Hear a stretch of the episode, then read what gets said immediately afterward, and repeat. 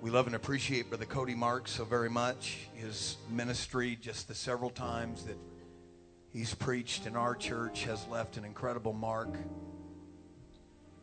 And I thank God he's in the Northwest. Even if he's not in our church, I'm just glad he's somewhere up here. Because those are divine indicators of what's coming. Without any further delay, God bless you, Brother Marks, your wife, your children. We love you. Take your absolute liberty in the Holy Ghost. Let's put our hands together under the Lord for the man of God.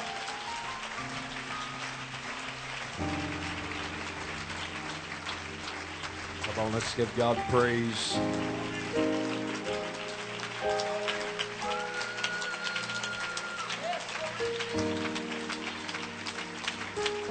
Hallelujah. Come on, let's give him praise.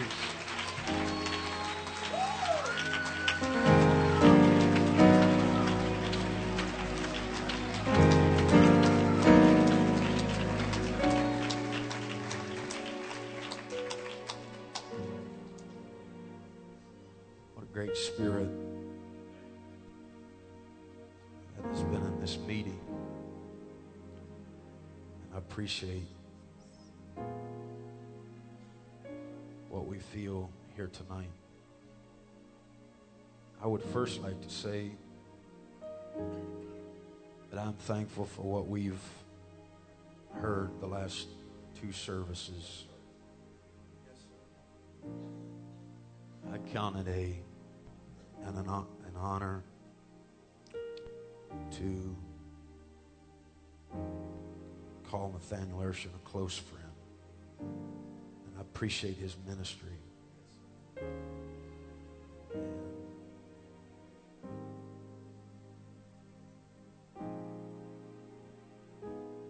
lives what he preaches.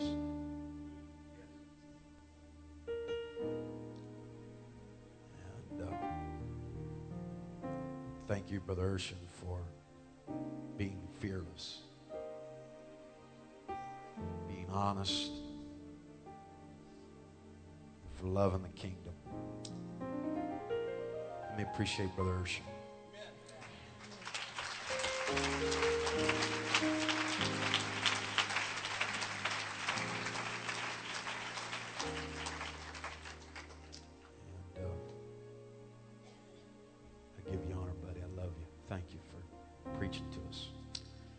Then I would like to give honor to the bishop of this church and his wife and family. Appreciate visionaries. And I appreciate people who are not afraid of work, people who are not afraid of devils, chance takers. I like being around people that are willing to take chances. And um, the Mayos are jumpers. And I appreciate their willingness to come to the Northwest and jump.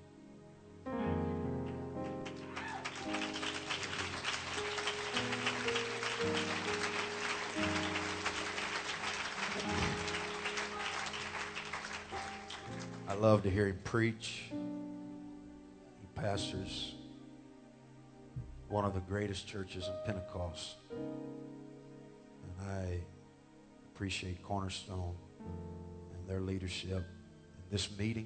How much thankful you got this meeting to come to?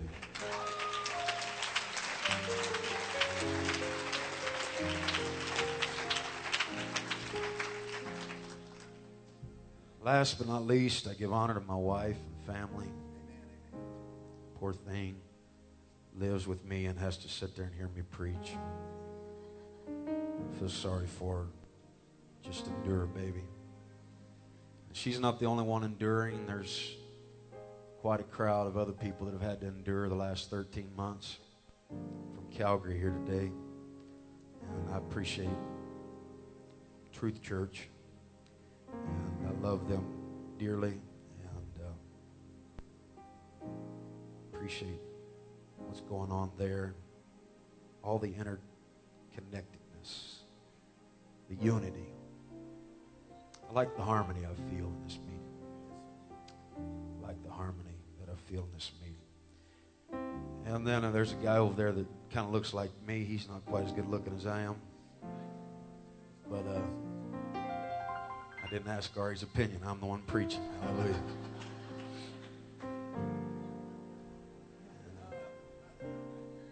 Long ways to come to hear his brother preach, but I'm glad he made the sacrifice.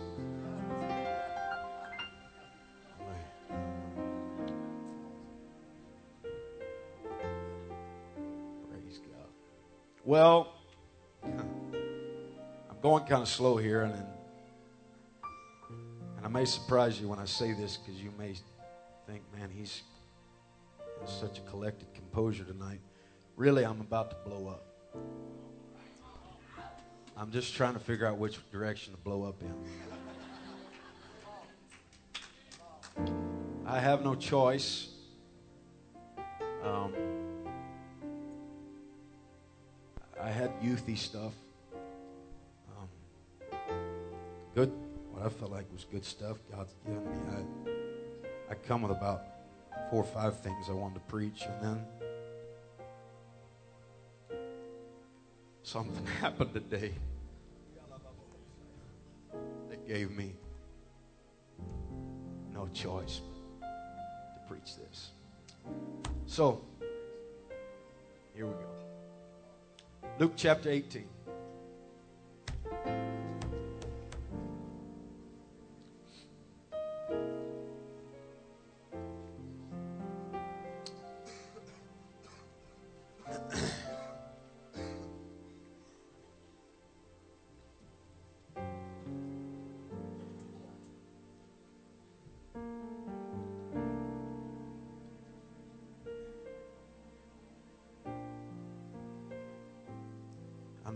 On Radio Land tonight. Makes me real nervous that people can just jump in at any point during the service. Because some of the phone calls I get, praise God. And so I'm just left my phone in the room because I don't care to feel it buzz while I'm preaching. Praise God. No. You know what? If you whether you're in the airways or you're sitting here tonight, if you don't believe in this kind of stuff, you know what? It's I don't have time to fuss and fight with you. There is a there is a spirit world. There is a spirit world, and um, and we are in we are in a fight. And I want to preface everything I'm fixing to do by saying none of this is to bring attention to me. It's kind of like Paul said, I can only say and tell you those things which I've seen and done. And I didn't come. This was the farthest thing from my mind coming to this meeting. In fact, some of the stuff I'm fixing to walk into, I haven't, I hadn't been down in a while. Um, but God's given me no choice And, and if I can make it long, I'll, I'll, I'm going to share with you what happened today. Luke chapter 18, verse number 1 And he spake a parable unto them to this end that men ought always to pray and not to faint. Say, There was a city, there was in a city a judge which feared not God, neither regarded man. And there was a widow in that city, and she came unto him, saying, Avenge me of mine adversary. He would not for a while, but afterward he said within himself, Though I fear not God, nor regard man, yet because this widow troubleth me, I wonder what would happen if we'd quit troubling the pastor and troubling one another and start troubling God.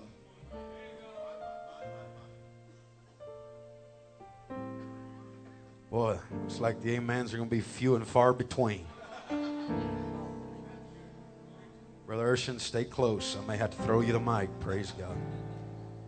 Troubleth me. I will avenge her, lest by her continual coming she weary me. And the Lord said, anytime the Lord says something, I believe we ought to perk up pay attention. Hear what the unjust judge saith. Oh. And shall not God avenge his own elect? Which cry day and night unto him, though he bear long with them. Northwest, I tell you that he will avenge them speedily.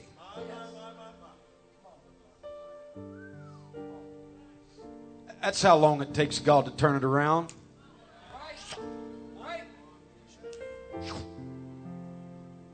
That's how long it takes him to do a spiritual U turn, just speedily. Now, I'm just going to tell you from the outset I believe there's some things going to be set in motion tonight in this meeting. I didn't come here to preach some little canned message. Uh, I'm just telling you what I, what I know. I don't, not what I feel, what I know. There, there are some things that are going to turn in the spirit tonight. I got 20% of you that believe that. The other 80, the other 80's in trouble. I'm just telling you. There are some things that are going to turn tonight. Not because, not because I'm the one preaching. This is just a spiritual intersection in time. It's about time. You're here. I'm here. God's here. It's an intersection of time. It's a point where God is fixing to take his finger and move some things.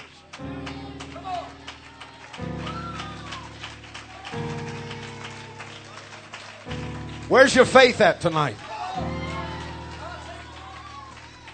I'm talking about stuff. I'm talking about stuff that's 10, 15, 20, 25 years old. I'm talking to stuff that's 100 years old. God, tonight, In fact, in the Spirit, there will be cases that are long cold and forgotten that God will pull the file.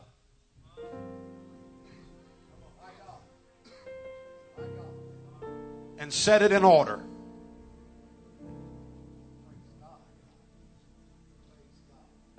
There's a hundred years, and I don't know what's significant about that, but I believe, I feel very strong, there's a hundred years of prayers prayed.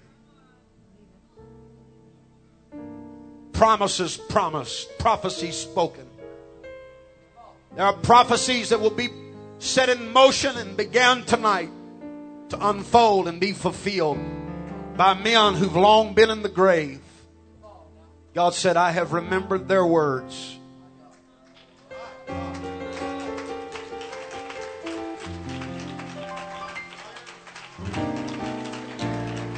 I'm preaching already. Your tears are not in vain. The sacrifice is not in vain. The all night prayer meetings have not been in vain. God does not reward faithfulness with emptiness. God does not reward faithfulness with barren fields. God does not reward faithfulness by turning a deaf ear. God does not reward faithfulness by allowing his people to continue and continue and continue and continue to wait. God does not God does not reward faithfulness by perpetual laboring. No. I have come to preach to the Northwest that there is a reward. There is a day of vengeance.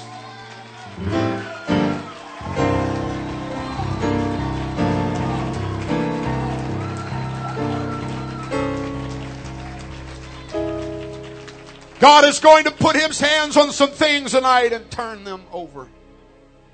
Move them.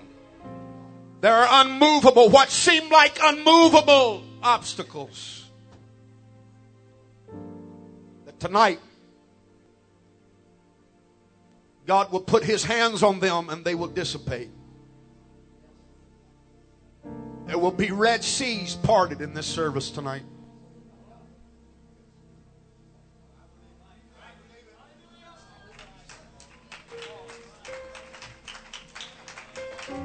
There are walls that we have spent so much energy trying to go around, build stuff over, dig under, jump, climb. We've tried every possible venue, every possible way.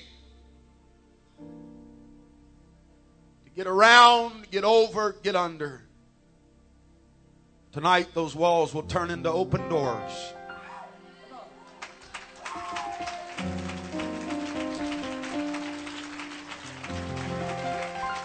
Open doors. Oh God, I feel what I'm about to say. Open doors to prepared tables where the enemy will sit helplessly and hopelessly.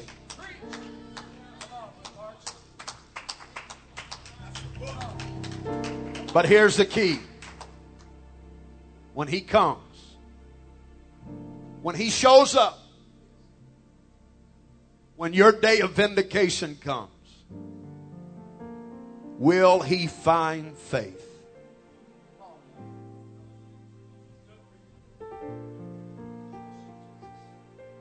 When your day comes and it all comes to a head and God says enough's enough and he steps in, what what will he find?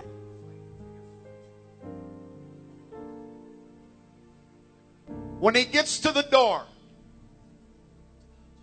and he says, I've come prepared to pay you off.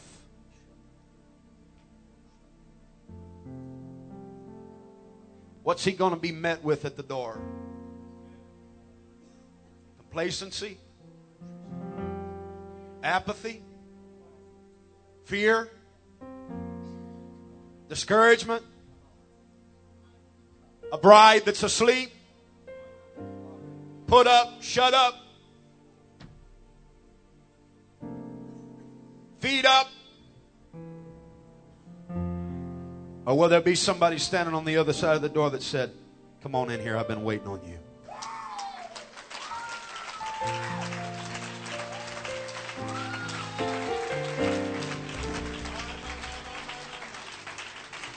I'm going to let you be seated just a second. We're going to pray. Tonight, I want to preach for a little while from the subject the day everything begins to change.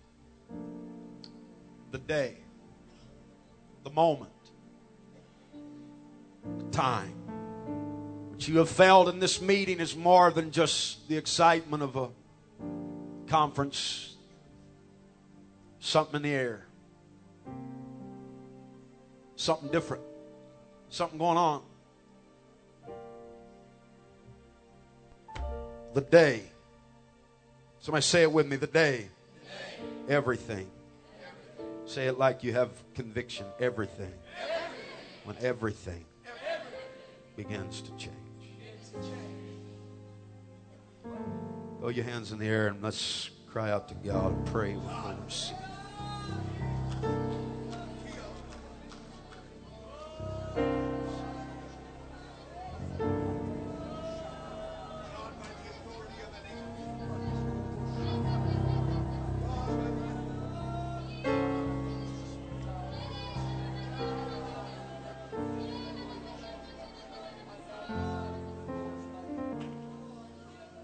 The Lord a good hand clap before you're seated.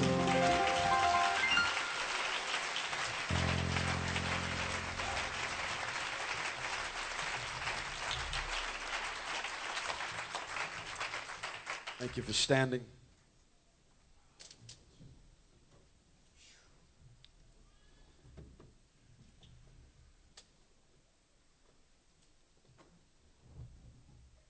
He begins the 18th chapter with a strong admonishment, very pointed, emphatically. He gives a strategic, instructive, militant order. That order is that men ought always to pray. Spiritually minded. Men ought to always be on their toes. No time for slouchiness. Not a time to be caught off guard but sober, Vigilant. Understanding the time. Understanding the day. Understanding that this could be the day. Men ought to always pray. More than just, I believe, gender specific, speaking of a male, believe he's speaking to mankind in general. Men ought always to pray. Pray when things are good. Pray when things are bad. Pray when things are up. Pray when things are down. Pray in the winter time. Pray in the promise of spring. Pray in the waiting room. Pray as the baby's being born. Men ought always to pray.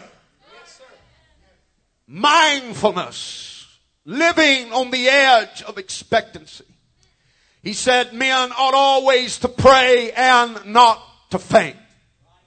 Not to faint. Men should never give up.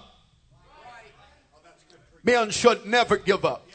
I have come to boldly proclaim to this standout conference and people who have gathered here from several states and from Canada that it is not time to faint. It is not time to give up.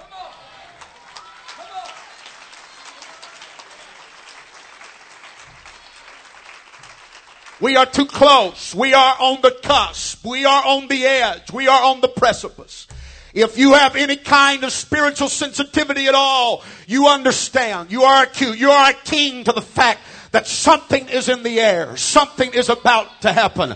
I have come to preach to this conference. I have come to preach to every pastor, every pastor's wife. I have come to preach to every young person that sits here on these chairs tonight. It's not time to back up, put up, shut up, or backslide.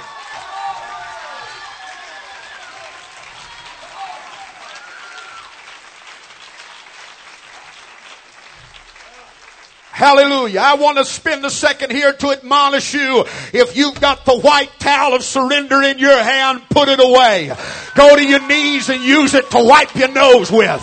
If you've got a white towel of surrender in your hand and you're on the verge of turning and throwing away everything you've invested, turn that white towel into a rally towel. Turn that white towel of surrender into a rally weapon.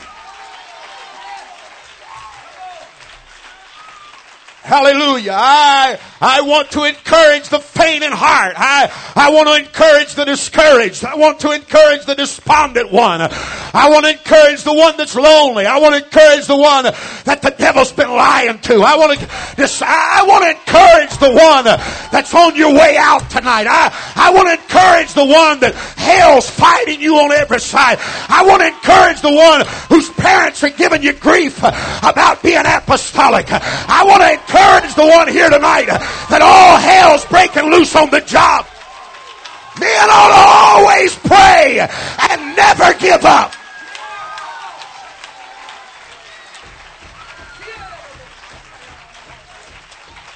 Hallelujah. I'm not here to hype your emotions, but I have come here with a clear sound and a prophetic word in my lips.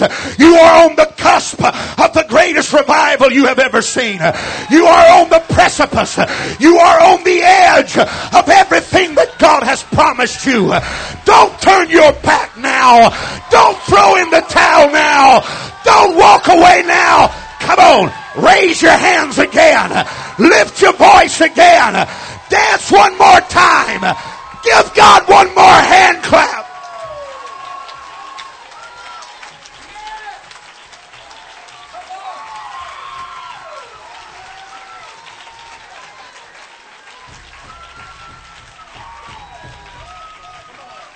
Hallelujah. I want you to understand that with God, a day can make a difference.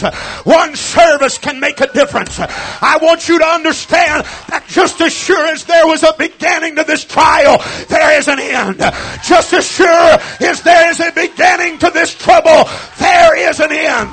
Just as sure as there was a beginning to this valley, there is an end. And you're too close to the end of your trial and too close to the beginning of your blessing to quit now.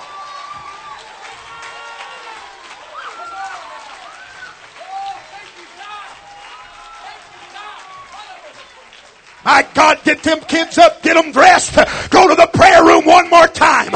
All it takes is one service. All it takes is one moment. All it takes is one day for God to turn it around. Clap your hands and give God praise tonight.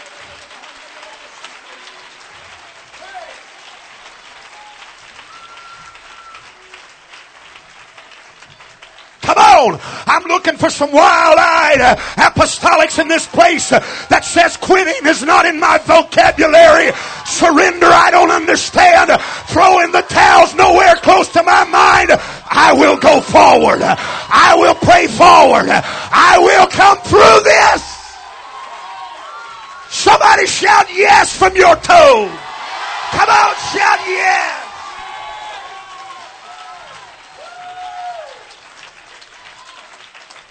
My God, walk around that wall one more time.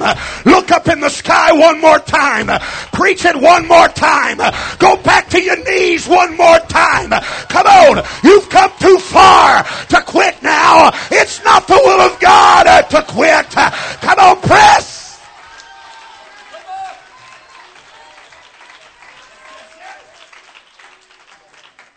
So if it's not the will of God, we quit. If it's not the will of God for us to stop, then pray tell me what the will of God is. If men are not to faint, if men are not to relax, then what are men supposed to do? What's the appropriate attitude in the presence of adversity? I say that again. What is the appropriate attitude in the presence of adversity? What is the appropriate spirit in the absence of clarity?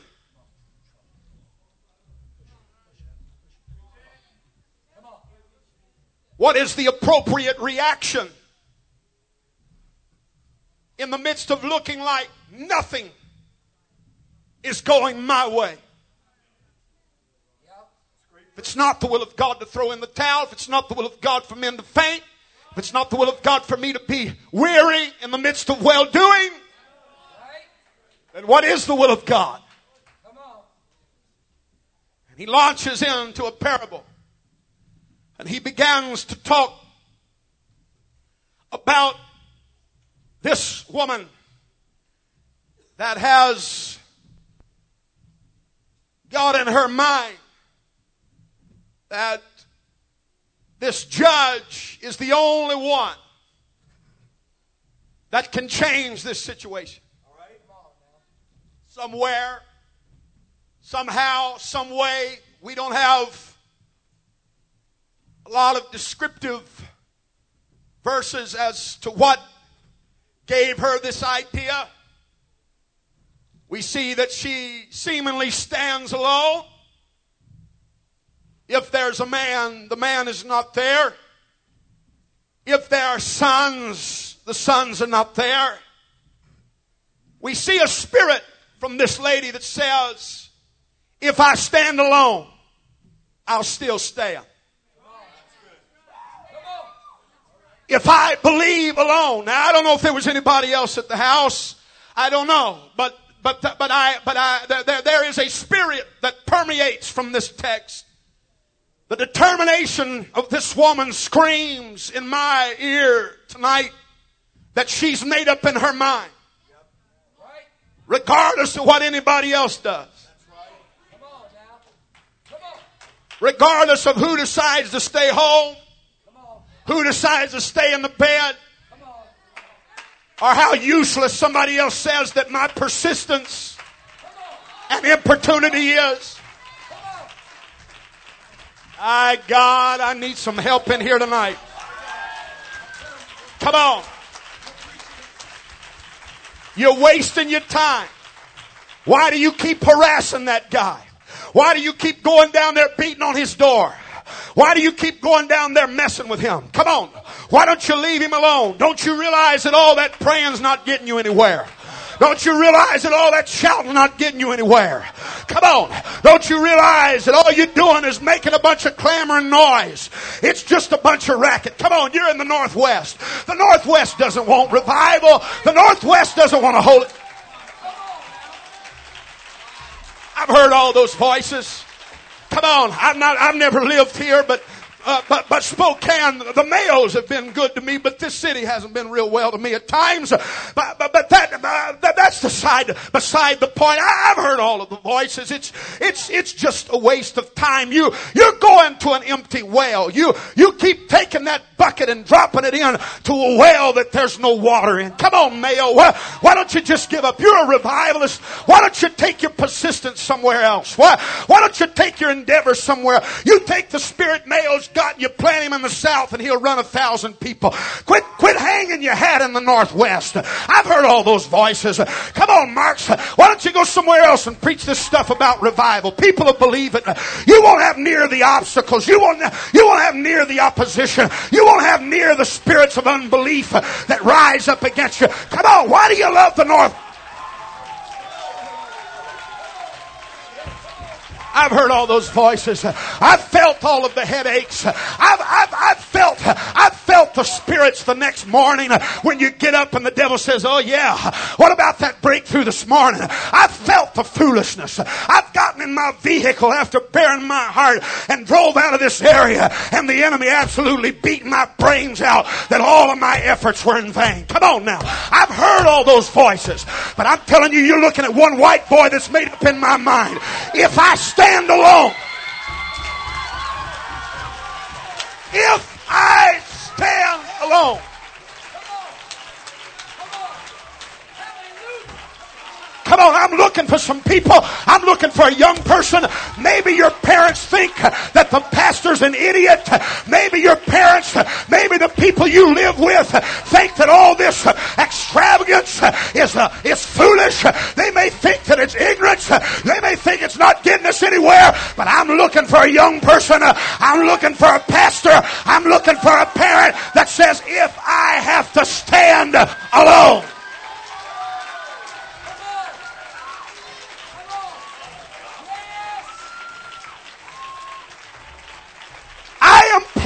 with you. I don't know why.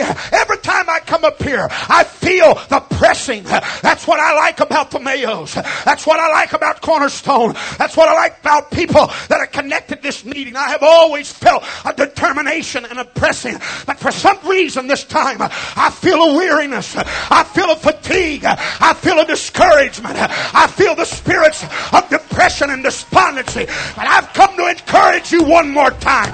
Press on. Get up out of that bed of apathy. Come on. Shake yourself and press on.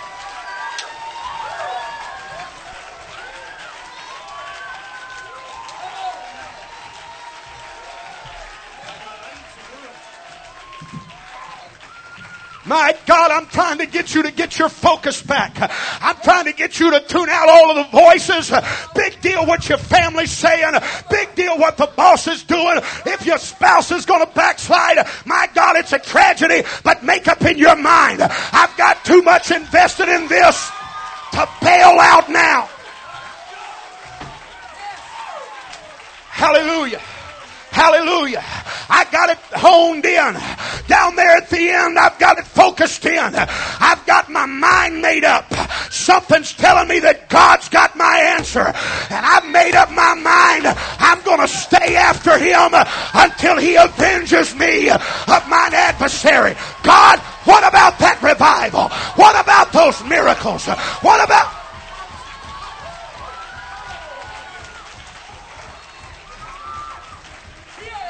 Hallelujah. Hallelujah. Take off walking. Take off walking. Go walking, Brother Mel. Come on. I'm trying to resuscitate a spirit. I'm trying to revive a spirit in this conference that says, God, I'm not going to leave you alone. Hey, I'm not going to leave you alone until you break it. Hey, Hey, I'm not going to leave you alone till we double. I'm not going to leave you alone. I, no, come here. Hey, hey, what about that revival? Hey, what about those full seats? Hey, what about those hundred souls? Hey, hey. That's what I'm trying to resuscitate. I'm trying to resuscitate in somebody that says, God, I'm not going to leave you alone until you avenge me. I'm not, hey, hey, hey, hey, what about those visions you gave me before I ever got to my city? Hey, what about that full building you, hey, hey, hey, no, no, no, no, you owe me something. No, hey.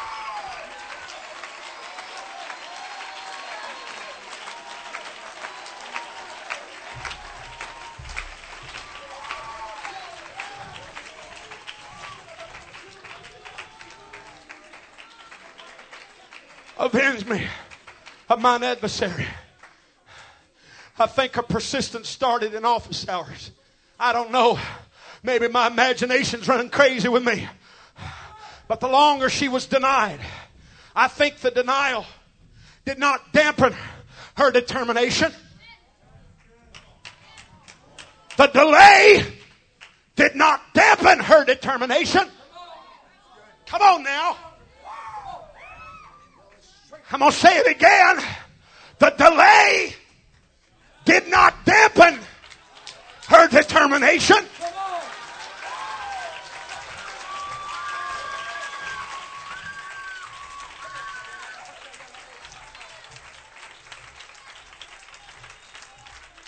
It seems that the delay fueled her faith. She said, I started off at the office, buddy. But I'm going to tell you something. When you're brushing your teeth at night going to bed, you're going to go to bed with the sound of that constant reminder. What about us?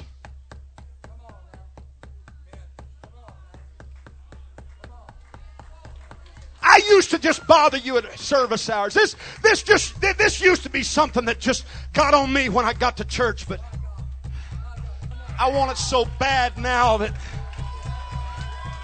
it's not just while I'm at church. I, am talking, I'm talking to some young people that God's promised to your parents. And, and, and when you get to church, you think about it. And, and when you get to church, you mess with God about it. But it's that determination that goes beyond office hours that says, okay, buddy, when you get up to brush your teeth in the morning, you're going to get up to the knock of my persistence that says, God, I'm not going to leave you alone till you give me a revival. I'm not going to leave you alone till you answer my prayer. I'm not going to leave you alone till you break this.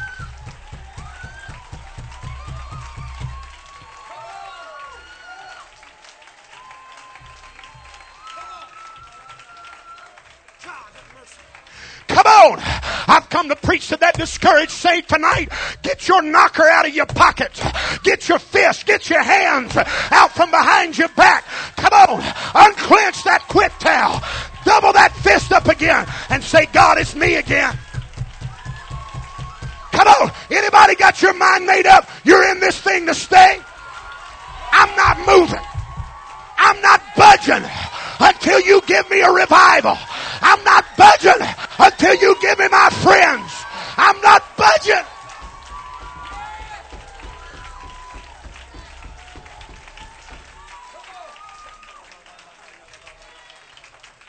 All the way to the office. Sir, sir, sir, sir, sir, sir. Hey, avenge me. Avenge me. Avenge me. Hey, hey, avenge me. Hey, you, hey, you promised me my dad. Hey, hey, hey, wait, hey, hey. No, nobody else can do anything about this situation but you, God. Hey, you told me if I got in that everybody else would follow me. Come on. What? What about what that man told me six years ago in that conference?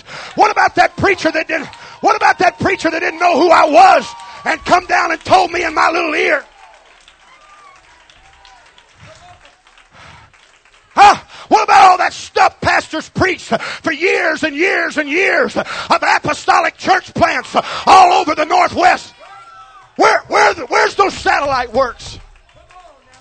Mark King, where's those 20 satellite churches in Calgary by 2020? Where they at? Huh?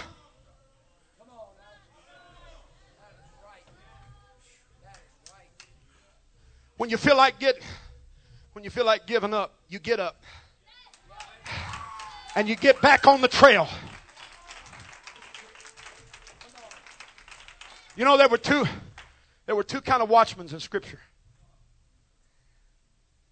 You go study it.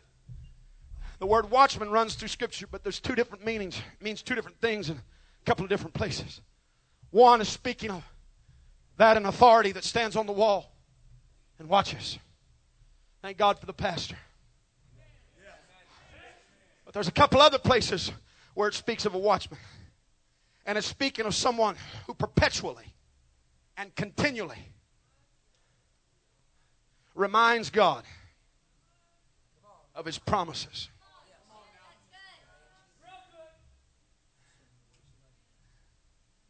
A watchman.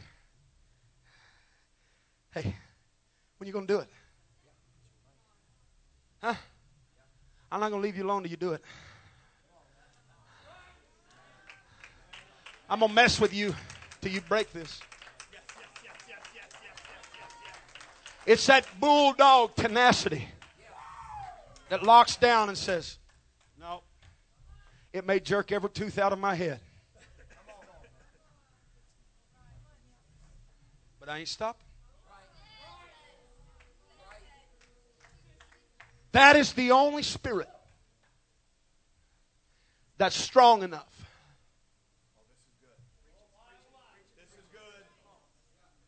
To break the contentment and the settledness of this area. In order to break a spirit, I've always been taught you've got to become the opposite of the spirit.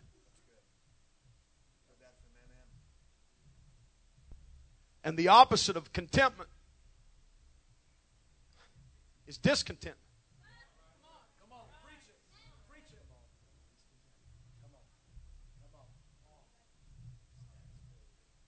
People are so set in their ways up here. Set in their ways. Content.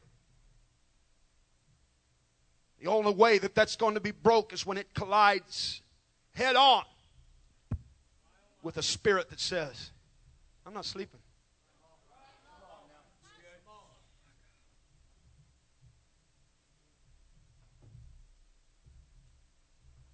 I feel that it has fallen my lot and responsibility to try to resuscitate one more surge in this area that says, okay, I'm going to close my eyes. I'm bloody. I'm bruised. I'm busted up. I'm broken. And it's blurry. But one more time.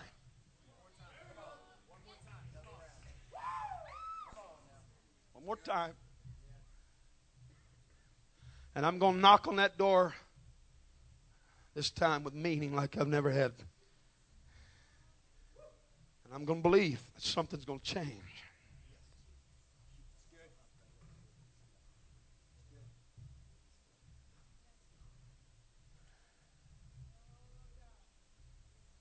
Finally, the Bible says that the unjust judge avenged her of her adversary because of her continual coming.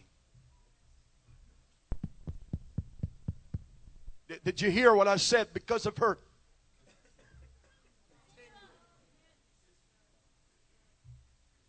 consistency.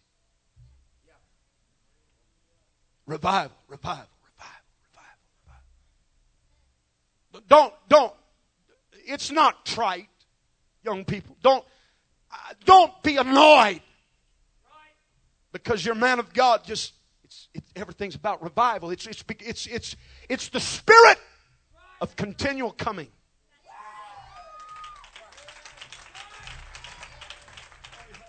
You, you, you, you say, you, you say, but Brother Mark said, I don't see it.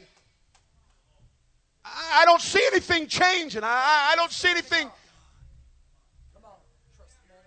He, he Mayo's standing on the rooftop screaming revival, and, and there's blood slung all over the walls. Three families just got up and left, and Pastor screaming revival. It's, it's ignorance. It's, it's idiocy. It's, it doesn't make any sense. Faith doesn't make any sense because faith is the substance of things hoped for and the evidence of things not seen.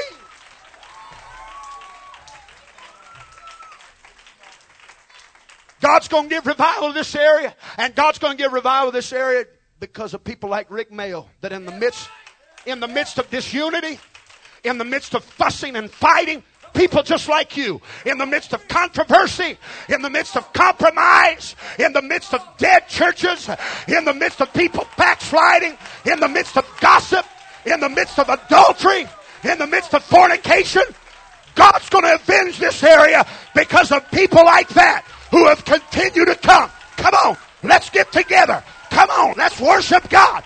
Come on, God's got a revival for us. Be not weary in continual coming.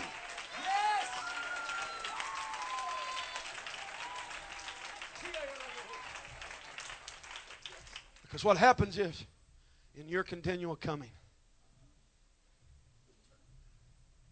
He comes.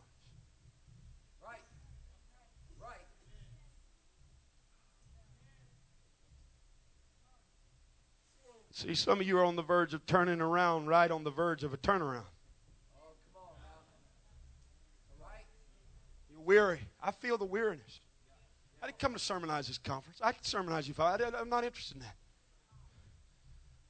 I'm concerned when I come in and I feel the fatigue. And I, and I, I feel people who, who used to punch with with purpose who are just flailing shadows. Swinging at stuff that's not even there. Am I doing okay? But but but but you you you can't have an off day. He he said you there's a reason. It's just all interconnected. Men aren't always to pray. Why? Why do we always have to have our A game on? Because, Brother King, we don't know when he's going to show up.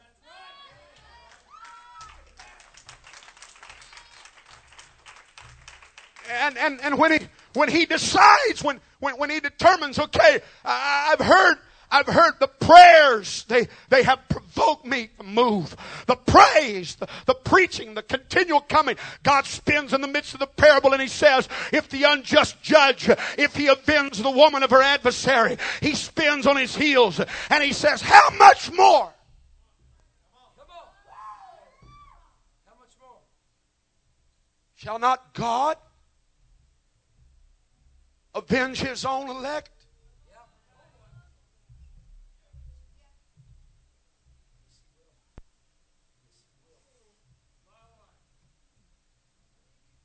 It's almost like Ben, it's almost like God's about to step up on the stage.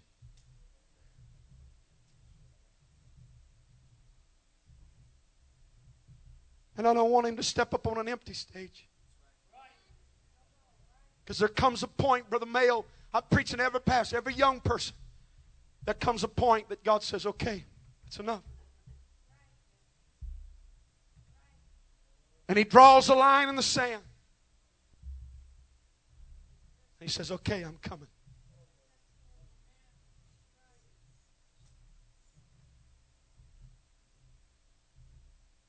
The Bible gives us a little more on this. It says, But when he decides to come,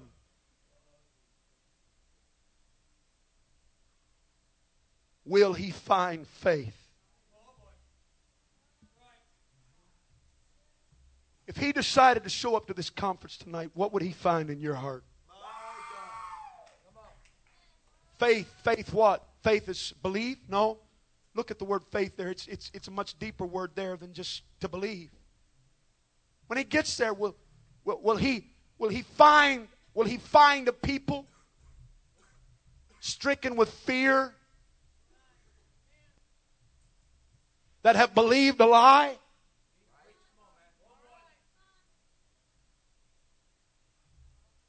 Or will he find a people cut up? Yeah. Bruised? Yeah. Will, will, he find the people shaking in their boots, hiding behind the rocks? Giving in to so called evidence that it can't happen here? Or will he find those standing flat footed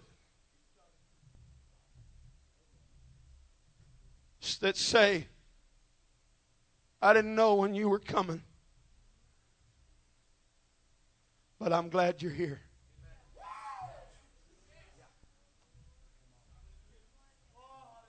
Well, they find some people not quite as young as they used to be. Can't run quite as fast as they used to. Maybe can't jump as high. Don't have the stamina. Can't exert themselves. Can't preach quite as hard as they. Still standing. I knew you were coming. Didn't know when you were coming, but I knew you were coming. I knew if I I knew if I believed long enough, you'd show up.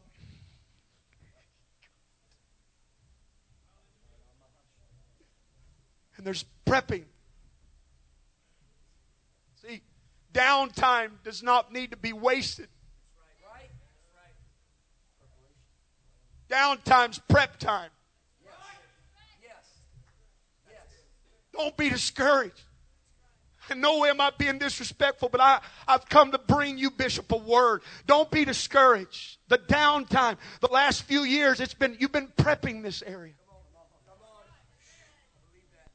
How are we going to how are we going to handle the harvest if we if if if the you, you can't mend nets and throw nets at the same time? And, and you say, Brother Marks, we're down and it's quiet and it, God help me preach this the way I feel it. Brother Mark said, there's not a whole lot going on. It's, it's been a while since somebody got the Holy Ghost. We're not seeing the revival that, that, that we want. Come on, folks. It's, it's prep time. Downtime is prep time. And you got to understand, there's a drought of fish out there somewhere. And God's going to show up. And I've labored many nights seemingly in vain. But there's a day He's going to show up and He's going to put my boat in the right place.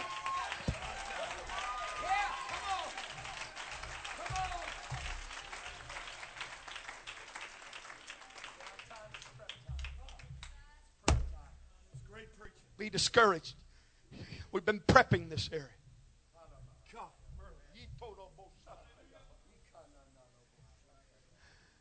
It's been worth every penny.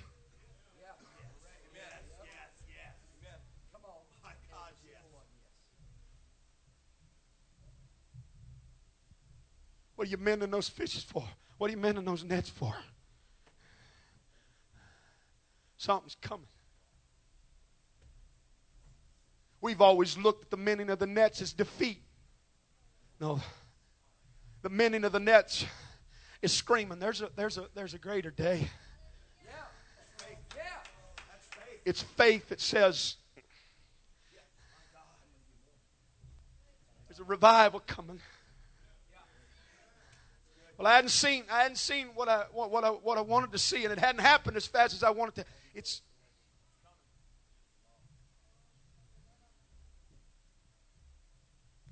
will he find faith? When he gets here, what's he going to find? Have you Have you been wise with your downtime? My God, that's good I've never preached this before in my life. I never even, to tell you the truth, I've never even thought this. The Holy Ghost is speaking to us right now. This, I've never heard this preached, never heard this talk, but God's talking to us right now. What, what have you done? Has your downtime been profitable? What do you do in the downtime?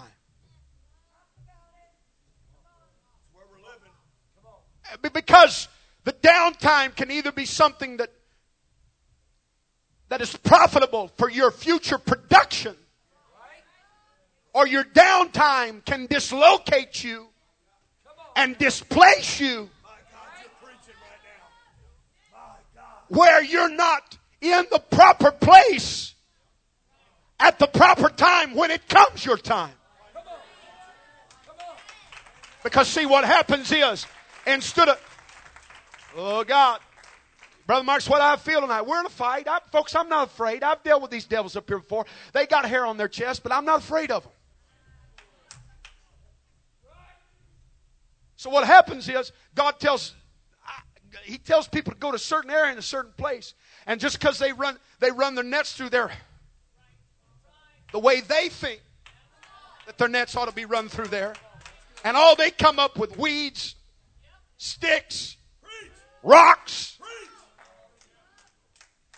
And instead of sitting down and saying, okay, God, you told me to come right here and fish. Well, I'm ministering in the Holy Ghost. Instead of sitting on the banks, men in the net saying, okay, God, you're going to show up at some point and show me where these fish are at.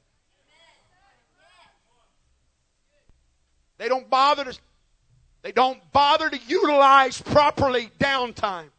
And so they pick up their torn nets and they move.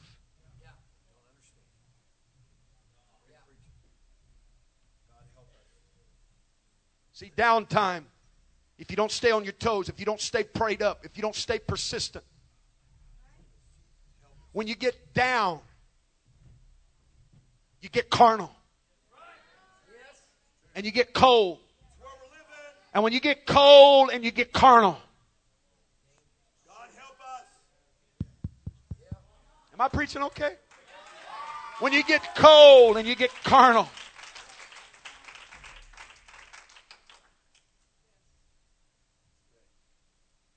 See, we need to use our downtime to unite.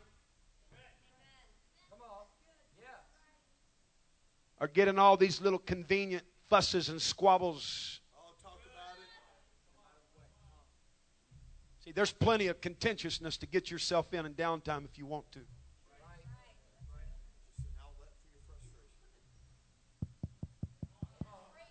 Maliciousness. People get down, and if they're not properly using downtime, they get malicious, they get bitter. How long have I been preaching? Come on, somebody's keeping a stopwatch. They get bitter. They, they get. And, and, and instead, of a, instead of an area being broken, instead of an area that's been hard, softening, it just gets harder. And we, the monster, we feed the monster. When we fuss in downtime, we feed the monster. The spiritual man becomes stronger when we get involved in all these fusses and squabbles and distracted. It's easy to get distracted in downtime. Hello? See, some of you, you've already checked out. I've gone 40 minutes. And, and you've already checked out because it's, he's supposed to be bringing this thing down to a close, and I feel like he's just getting started. You're, you're already, you're distracted. Your mind, you're carnal.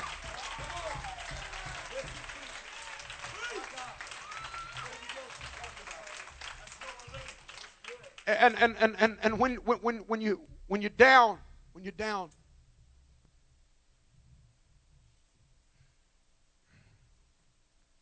it's important that you connect yourself to the right people. When you're down, it's important that you don't isolate yourself.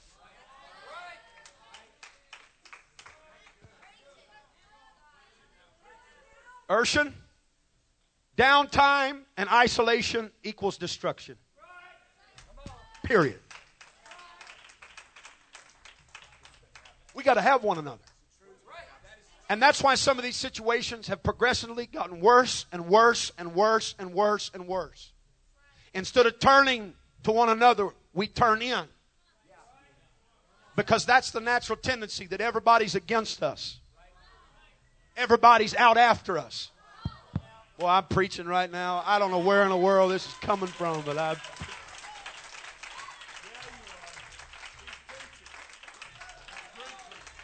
And, and it becomes everybody else and everything else, and it becomes about everybody else's attitude, what everybody else is preaching, what everybody else is doing, what everybody else is saying. And all of that keeps us from focusing on the fact, okay, I got to keep my spirit right because he's going to show up.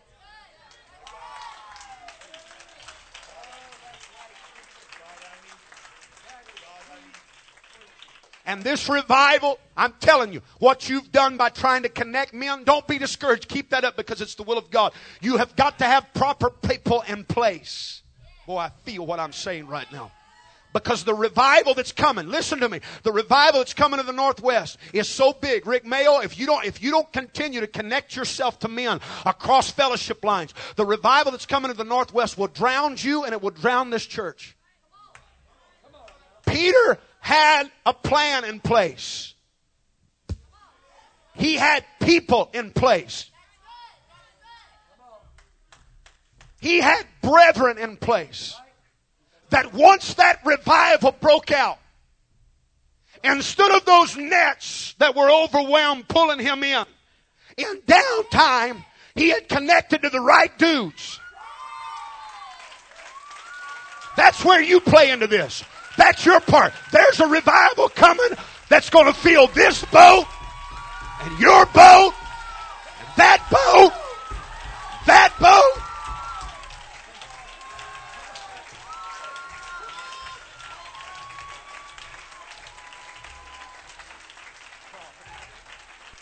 God have mercy.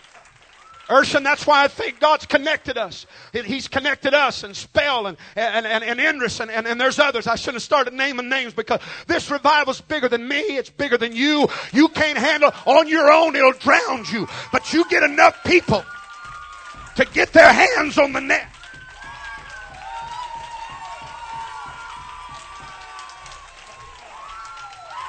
I can't, I can't help the ones I can't help the ones that, is, that have jumped ship and said, well, Mayo's just too wild or that, that meeting's too much on the edge. I can't help the ones that have walked away from Summit and said, all of that pump and excitement, it's not. I can't help with what they've done. I'm looking for brethren though that will connect because there's coming a revival. There is coming a drought of fish that is going to fill my boat. But we've got to be in place.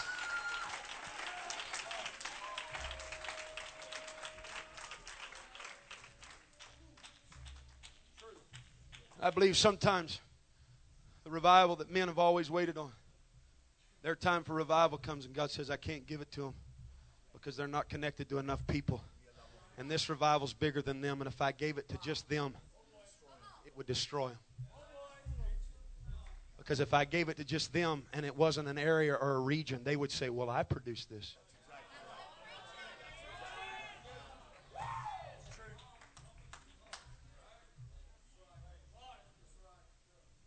I'm sorry if you don't enjoy what you do. I, I enjoy what I do. I'm having fun right now.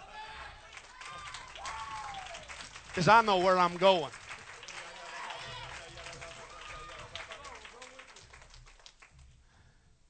That's why it's why it's important who you connect yourself to. I'm not going to connect my. I'm not, I'm not connecting myself to people who are down during the downtime. I'm not. I'm not going to connect myself to people who have become cynical because of a lack of success and they criticize anything.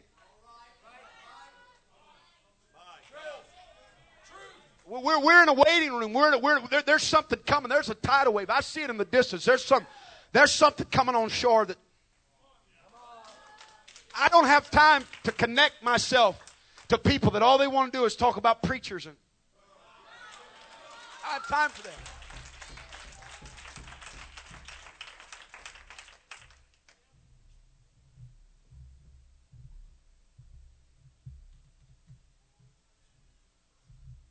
He's coming. There's something coming to this area.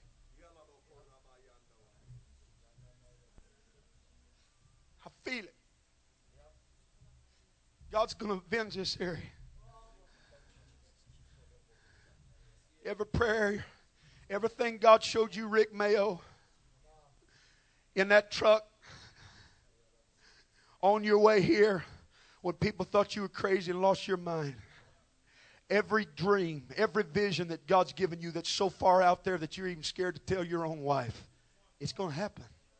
God is going to do it. Just like He's going to do it for you. It's coming. It, it, it surprises me not that I feel the fatigue I feel here. Because usually, right there on the brink, the last spirit that they fought before they entered the promised land, the Bible gives a description of the opposing king's bed.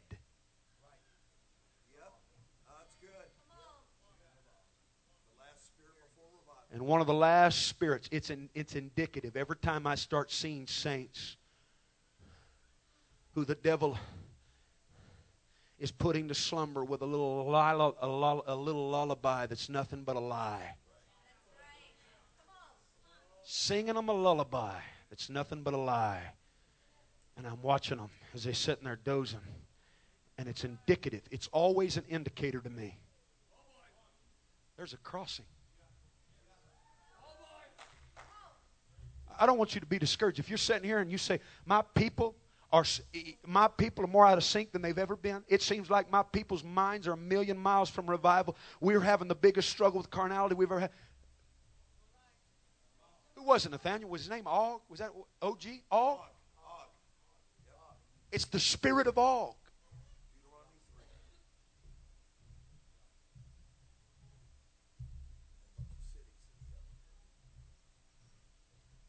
It's indicative. It, it's, it's, to me, it's, it's, it's, it's understanding. I'm not discouraged when I pick it up. I know what I know. I know my work's cut out for me, but I understand that if you'll stir people out of that sleep, from that little lullaby that's a lie that you've been rocked to sleep with, that you're, you're, that, that you're right there on the verge.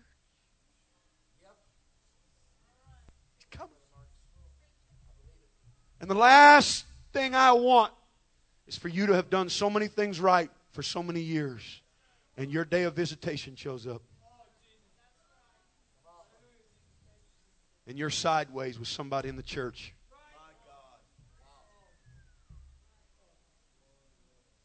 Are you and your husband are at one another's throat. Or last thing I want, young people, is for this thing to show up and for you to be in a fit of rebellion. Last thing I want is for this revival to show up and young people at the throat of their pastors.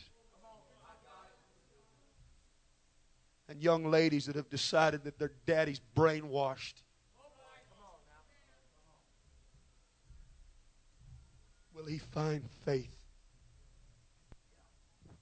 on the earth? He's coming. Hoffer, I need you to hook up with me because we're fixing to go somewhere you've been before. He's coming. I feel it. The avenger, the vindicator of God's people is in town.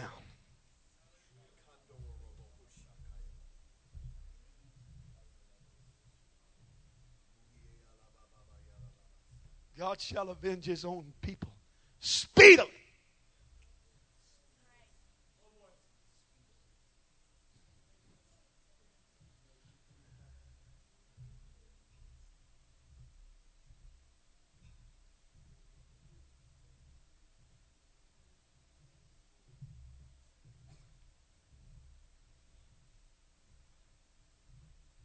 Man's preached in this area multiple occasions. It's very dear to me.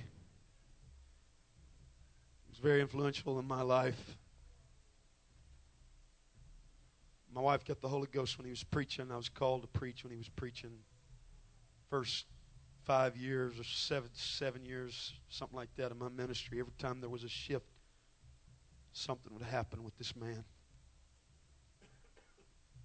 I'll never be able to repay him. There's there, there's there is a love.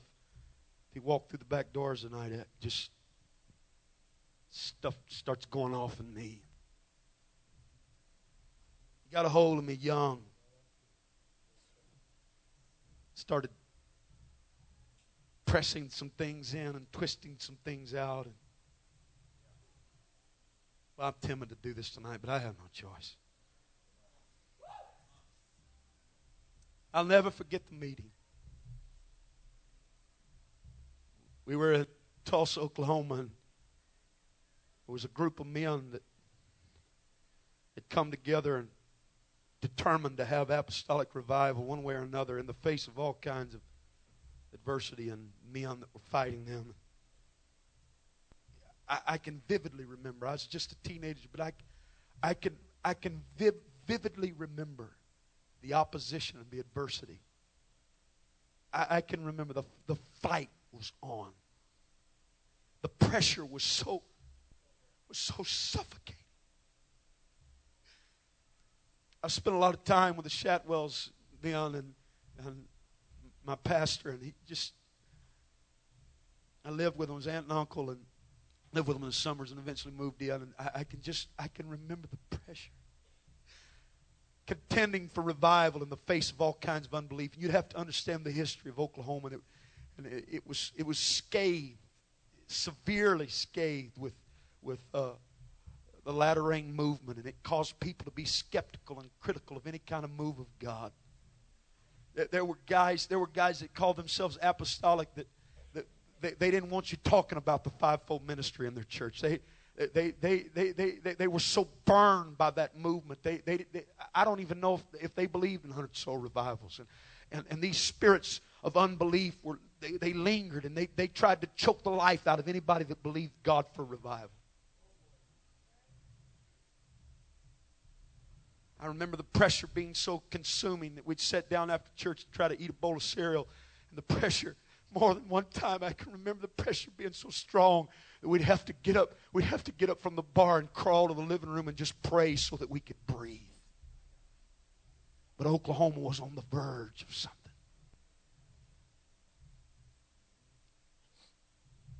A few weeks prior to the meeting i'm fixing to tell you about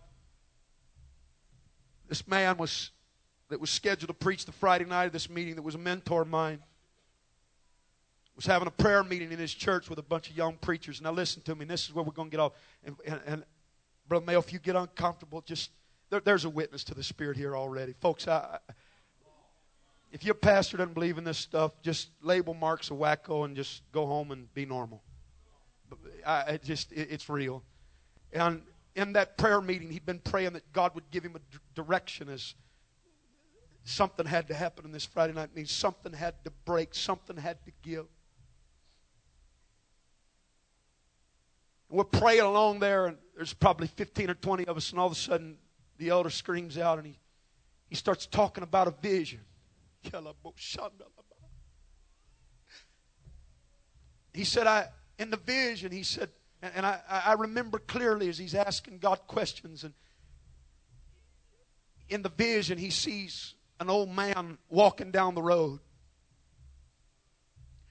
And slung over the old man's shoulder is a is, is a bag and it's, it's, it's busting at the seams. It's weighted down. It's heavy.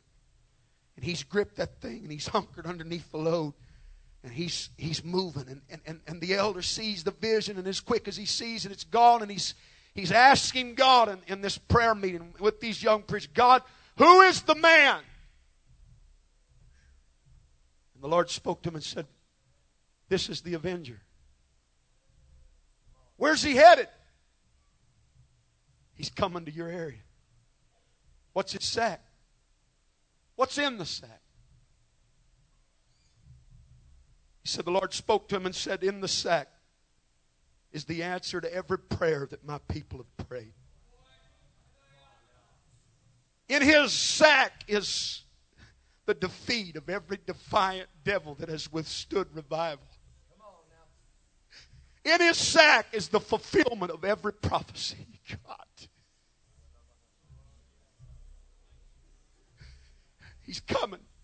He told the elder, he's coming, he's coming to your area. He's coming to this state. He's coming to these churches. And then it went forward, and God told him, said, when he gets there, when he gets to the heart, when he gets to the heart, when he gets to the door of your heart, if there's if there's contention and and, and, and, and disunity at the, at the at the door of your heart, he, he won't stay. It will shun him away. He'll he'll move on down the road. But if there is love and faith at the door, he will bestow upon God's people everything that God has promised them. I can, I can remember the feeling as he began to try to, as he began to try to relay to us what God had just shown him. I'm sorry if you don't believe in that kind of stuff. I, am sorry, it's real. And, and, and, and you're probably going to have a lot, if you're doubting that, you're going to have a, you're going to have more problems before we get through here tonight. And, and, and you out there on the radio waves, I'm not much concerned about your criticism because th- this is right and it's real. And when this stuff starts coming down in the Northwest, then, then you can deal with, then you can deal with whatever you want to deal with at that point. And, but I, I'll never forget the service. We waited two weeks. It was literally like we were pregnant with, with, with, with something. And, and I, I'll never forget the place was packed out. It was a cold March night, the beginning of March. The place was packed.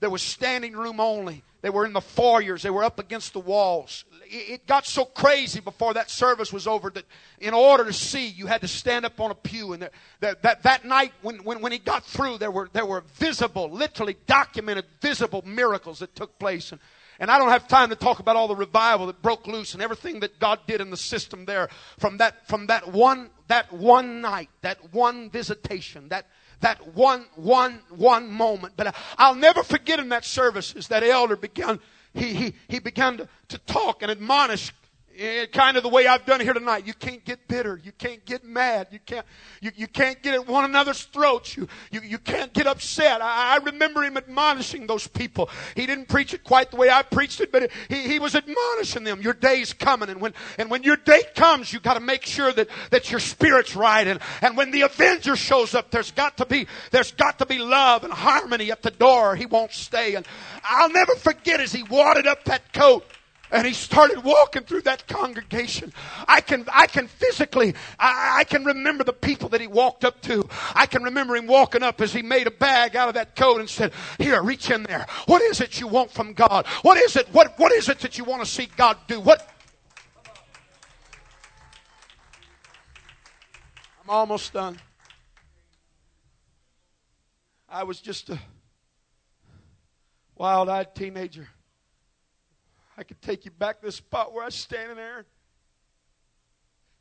I'm watching all this go down. And the old elder out of the mic walks up to me as only he can do. And he looked at me and said, I don't know what all this entails. He said, But you don't think about it, don't focus on it much. He said, But I feel like that this is something that's going to futuristically be a part of your ministry? And he said, When you leave this building tonight, the Avenger is going to leave with you. And he said, Periodically, he said, He'll show up.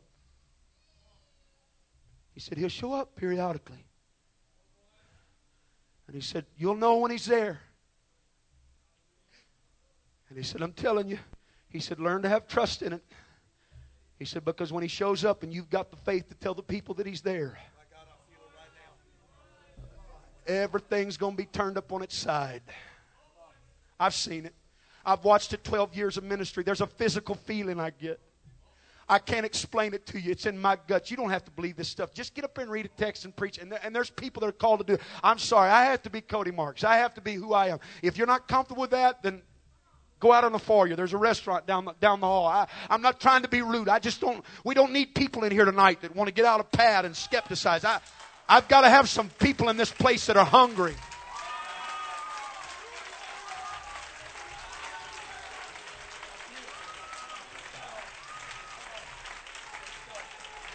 Here we go. Here we go.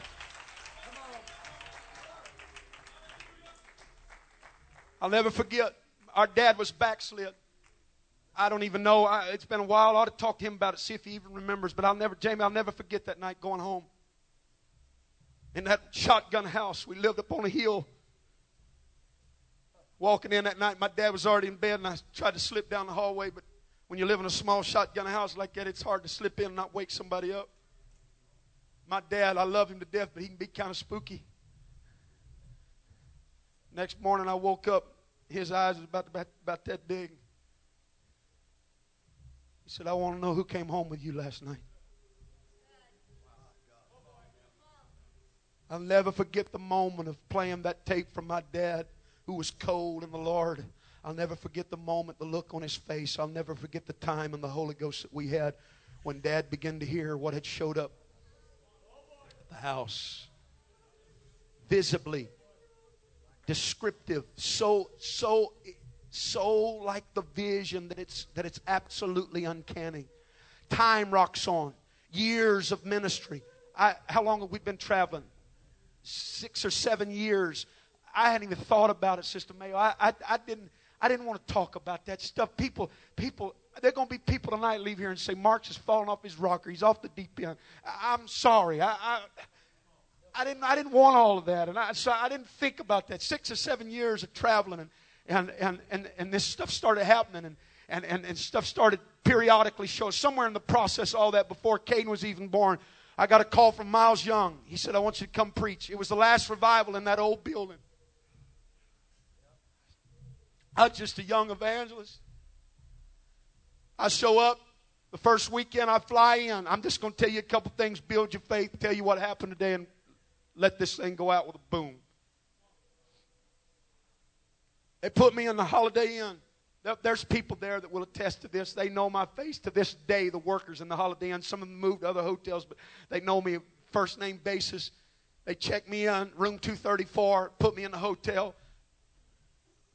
We had a move of God that Sunday, like out of the world, out of this world. I, I, it was one of those services. I went home and I thought, my God, I've got to preach tomorrow night. Where do you go from here? This is the Rock Church, Bishop Nate Wilson, Pastor Miles Young. These, where do you go from here? Unbeknownst to me, they were fighting hell unbeknownst to me, if I've got all the years exactly right, there was, there, there, were, there was an issue. I want to say 13, 15 years. They've been wrangling, wrestling with this, this specific issue. I don't remember how long it had been, but it had been a while. I didn't know all of that. I, I, just, I was still naive enough to think that these spiritual giants never fought any battles. And I, I, thought I just thought it's it's the Rock Church. They don't they don't go through trials. They don't go through valleys. They don't face things. I didn't know all that, but I, I dug up on Monday in that room and began to pray. God, you got to give me a word. You got to give me a word. Somewhere in the afternoon, room 234 on the Holiday Inn Express, Elk Grove, California, a knock comes at the door. I'm not thinking about angels. I'm not thinking about avengers. I'm not thinking about spirits. I'm not, I'm the, to be honest, my initial reaction was frustration and agitation that somebody was messing with me in the middle of the afternoon. My wife wasn't with me. I thought, I don't know who that is, but it's too late for it to be the, the maids. I don't, I don't know what they want. If it's Brother Young, he'd called my room, so I ignored it. Somebody knocked again. I ignored it again. The third time I, I thought they were going to knock the, the hotel door hinges off, the door off the hinges. So I got up. I was in a t-shirt, my sock feet, and I walked to the door. I pulled a handle I pulled it open, and there was a little old man standing outside the door.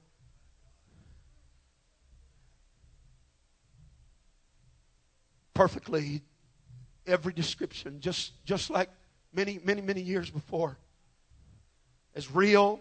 You think I'm wacko if you want, but as real as I, Brother Mayo sitting there. Little, little tweed hat. He's kind of bent over to shoulders. Just there's something so distinctive about him. I, I just I can't describe to you. And he looks at me and it happens so fast. There's a lot of things I wish I could go back and do differently because you don't have these experiences, but once or twice in a lifetime. He looks at me and he says, I want you to go tell them He said, I've been sent here to tell you to go tell them that as of this day, that the opposition has packed its bags and is leaving the city. He turns, hands clasped, starts walking towards the elevator. I follow him. I follow him to the elevator. I'm pulling on him. I, I, I, if people were watching, they probably thought I'd lost my ever loving mind. I'm grabbing. I, I'm, I'm, I'm wanting everything he's got. And, and why to this day I regret. I don't know why I didn't get on the elevator with him. He gets on the elevator, and right before the doors close, he looks at me and says, Remember, he said, after today, it will never be the same. And the doors close. I stood there jumping up and down, screaming. Whoo, whoo. I caught the next elevator. I went down, sock, feet, t-shirts, and everything. Run out in the foyer. They know who I am. I said, I started hollering at that lady behind the desk. I said, Did you tell that man where my room was? I, I, I was in a panic. I run out in the parking lot looking for him. I, I, couldn't, I couldn't find him. Uh, ladies and gentlemen, all I know to tell you, all I know to tell you is, is within, within a 24 hour period, I went to the pulpit. I didn't know how to tell them that. I, that's the Rock Church. That's Brother Wilson. I don't have to tell them that kind of stuff. I just kind of tried to tell them the way I told you here tonight. I didn't know. That church went up on its end. There's some people that were there that night. The Truman Chauffeurs were there. It went up on its end. People went, I, people started rolling and screaming and turning backflips. I, I heard leadership scream. What I didn't realize is that very day, a problem, a very bad, a deep seated, deep rooted problem that they had been dealing with for, I, I want to say like 15 years just all of a sudden up and breaks. It's gone.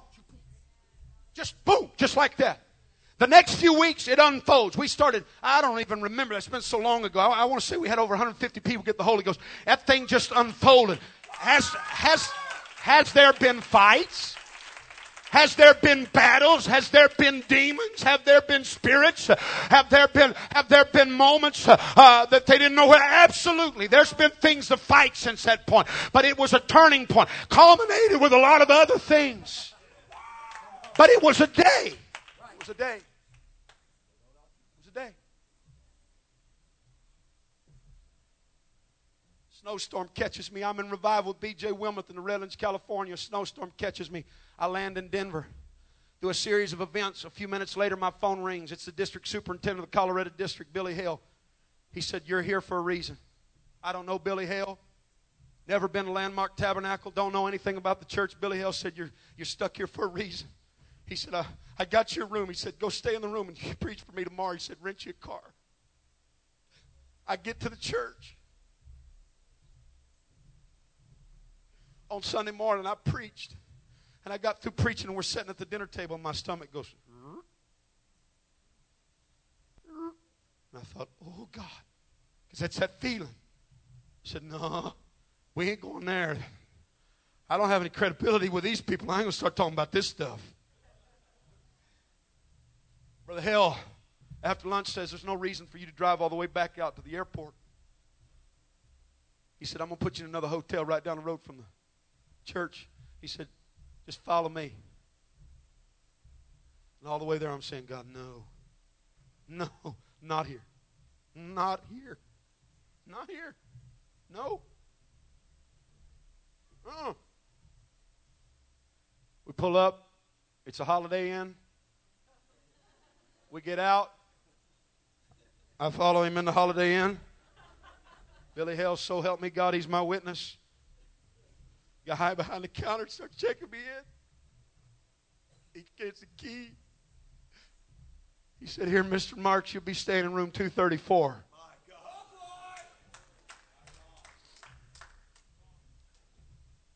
God turned that church up on its ear. We've seen 20 adults on a Sunday morning baptized in Jesus' name. Six, 60, listen, no, no, no real push. Biggest number I've ever had, in just a single service. We had over 60, there was 60 plus people receive the Holy Ghost in one service. One service. When I left, they were working with over 100 brand new people from that revival. God turned it up on its ear. Sin, I'm talking about sin of the most grotesque manner. that had been affecting that church when the Avengers showed up and things began to change. That sin started coming to the surface. All kinds of stuff started being exposed. It got started getting.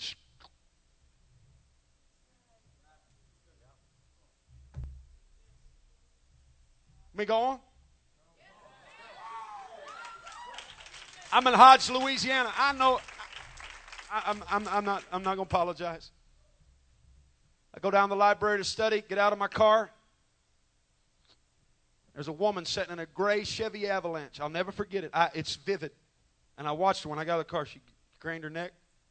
Looked maybe early early 50s, but kind of an attractive. She was attractive, had a pretty face. Started watching me walk across the parking lot. I felt kind of funny about it. Went ahead and went in and sat down. I thought there's people here it's safe enough. Sit there and got studying, got my mind off of it. Next thing I know, there's a pair, pair of hands on my shoulder, and I turn around it's this woman. She's got this look in her eye. And she said, Sir, she said, I don't know who that man, that old man is that followed you in the library. My God. She said, but something told me to come ask you what that's all about. Come to find out, folks, she had got a note just a few days before from her husband, been married 20 plus years, said he was done.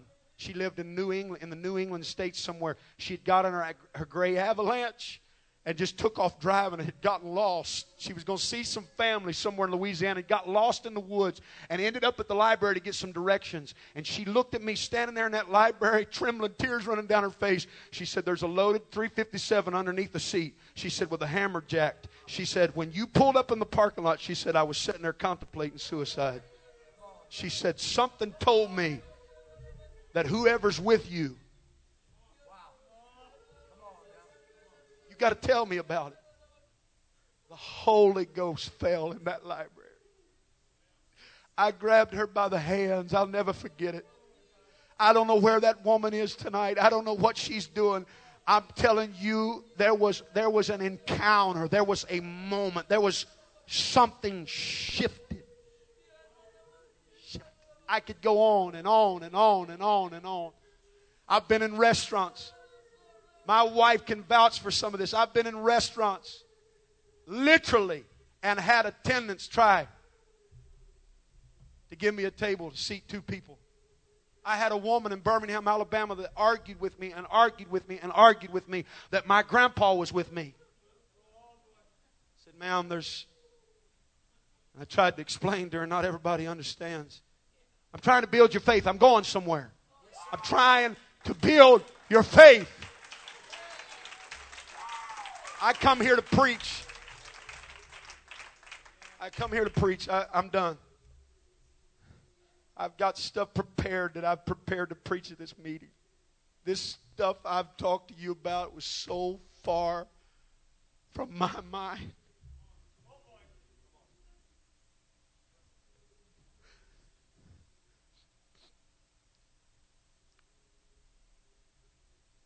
I'm sitting facing the door today at Starbucks. See, when you're an Okie, you, you're always afraid there may be another shootout at the OK Corral, so you don't sit with your back to the door. And I'm busy. A police officer from this city come in and sat down in front of me across the way.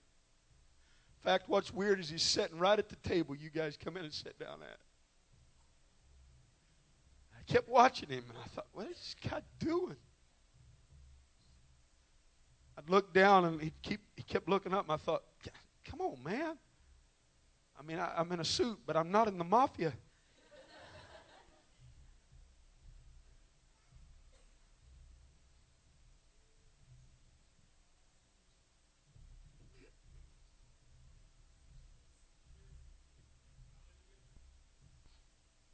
I get up to go use the washroom. See, now I'm showing my Canadian side. I've been there 13 months. How you like that? You people from Calgary, go ahead, give me a thumbs up. The washroom.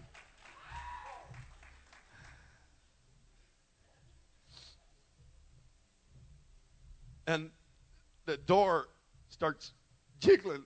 I thought, what in the world? So I wash my hands, and somebody's like trying to get in, and it's open, and that police officer standing there. And he says, Sir, he said, Do you need me to help you?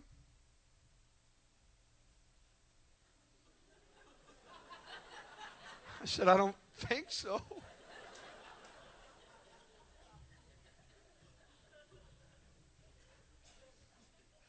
Been, been taking care of business now for probably 27 years. So I, I tried to kind of, I, I, I'm, I'm sorry, I don't live in a perpetual state of, woo. So I'm not thinking like that. I'm just trying to make conversation. This guy's already been staring at me like he's like I'm a criminal. He said, I, I just didn't know if you were being harassed. I said, harassed? I said, Yeah, I'm staying in uh, room 1106. My wife and kids is in there. They've been harassing me if you want to go talk to them. They were up here a few minutes ago harassing me. He kind of laughed. He said, No, I'm serious. I said, What are you talking about? I said, No, nobody's bothering me. He said, well, Maybe I'm just going crazy. I said, No. He said, Well, what happened to that envelope? I thought this guy really thinks I'm dealing drugs or something. I said, Sir, I, I'm sorry. And all of a sudden, all of a sudden, I start, something starts going. He said, I, I didn't want to bother you. He said, but I thought that man was harassing you. I said, nobody harassed me. He said, he said, well, it's just not normal for for somebody to stranger to walk in and walk up behind somebody drinking a coffee and working on the computer and just put their arms on their shoulders. I said, Sir, what are you talking about? He said, I noticed you watching me. And I said, Yeah, I watched you watching me. He said, It's because, he said, I watched an old man in a, in a suit coat walking in Starbucks. Said he just walked, he just walked right by me. I got the man's name. We, we've made plans. I'm coming back to Spokane to ride in his car. Not to jail either. He said he walked right by me and he said he, he was holding something in his hand. He said it looked like a one of them green bags that you take to the bank with a deposit in. Said he set it up on the table and said he walked around you and he said he just put his hands upon your shoulders. And he said, I thought, that's kind of bold and brassy. He said, he said, and then what was peculiar to me, he said, you act like there was nobody ever even there.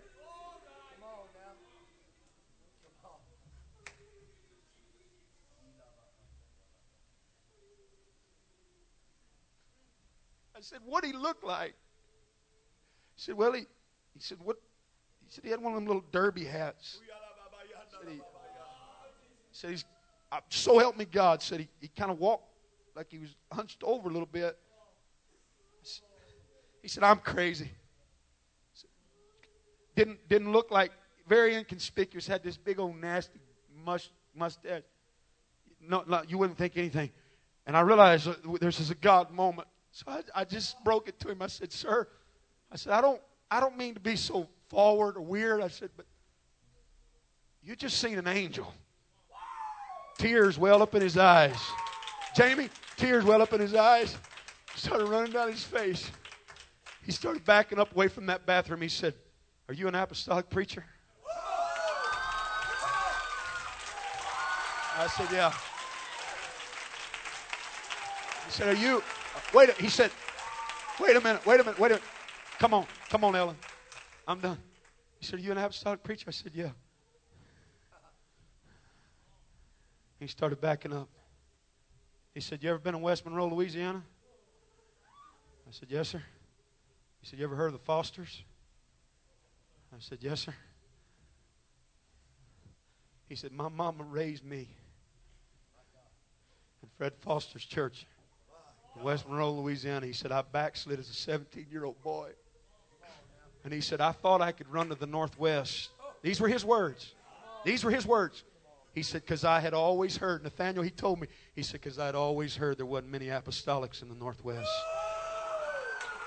He thought, he said, I thought, he said, I, he said, I thought I could, he said, I thought I could get, he said, I thought I could get away from it. He said, but my wife, he said, she's atheist for all I know. He said, my wife's been telling me for a solid week, baby, something, something's, what's wrong with you? He said, I've been on edge. His hands were three times the size of mine. He was so tall, looked like my head come up to his gun, where his gun sling was at. And he stood there, hunched over, his arms out like this in that hallway, shaking. He said, I thought I got far enough away. He said, I'd always heard this was a safe place to run. He said, and I, he said, I've managed to, he said, I've managed to hide out for 17 years. He said, I've hid out here. 17 years. He said, for 17 years, he said, I've dodged.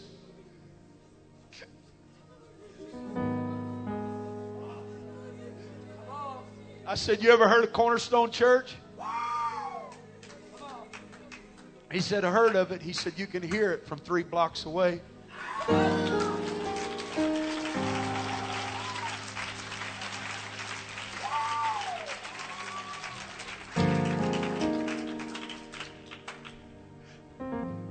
He said, I've, You don't ever know who's watching. He said, I've sat. he said, I've sat on it. Over in the, is that a nursing home next to you? He said, I've sat in the nursing home parking lot. And he said, I've sat there with my, my windows down and listened to church. He said, I've always wondered. He said, I've always wondered if I'd ever cross paths with any of those people.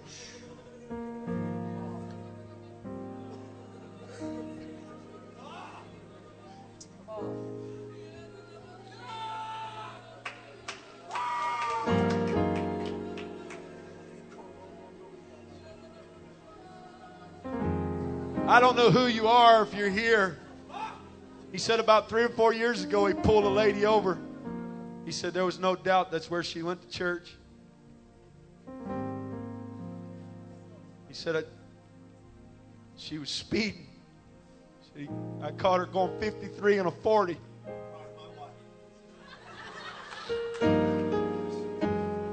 He's, he said I he said I gave her a warning. He said he said I, he said I wasn't going to press my luck. And he said it was weird. He said because he said it was like the woman wanted to say something.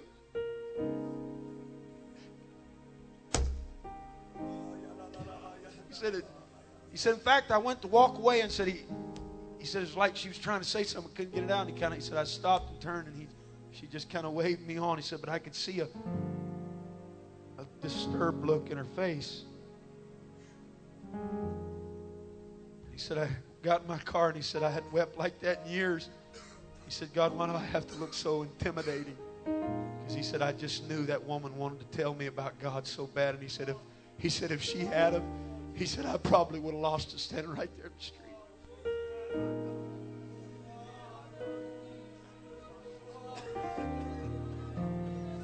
You talk about the nick of time, Nathaniel.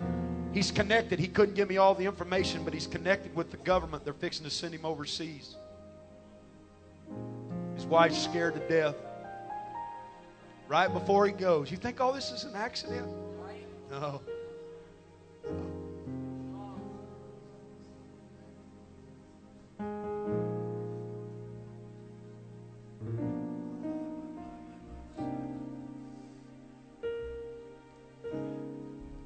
He's here. Yes, he is. Yes, he is. Yes, he is.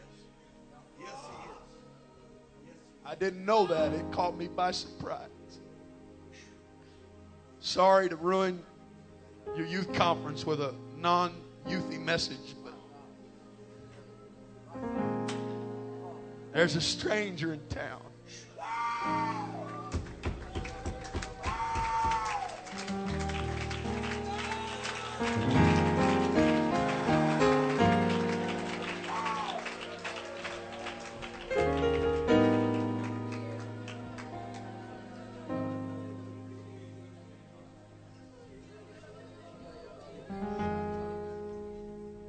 coming. He's here. I want him to go home with me.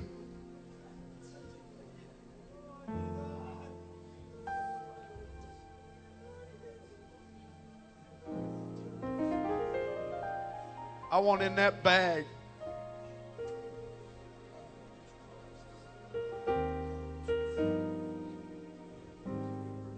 Nathaniel, if I was you, I'd get my hands around some of this, take it back to Florida. God is going to avenge his people. And I know you're fixing to move, but hear me before you move. You better buckle your seatbelt because there's a shift. There'll be tragedies, there'll be survivors, there'll be revival.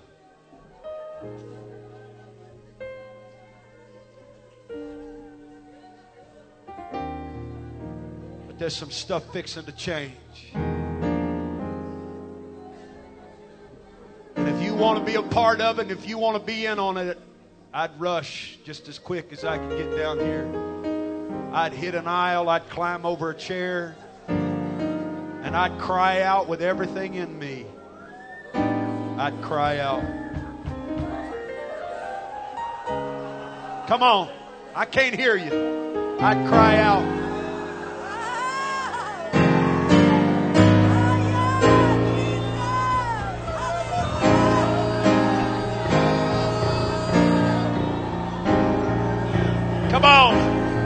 People. Come on, pastors.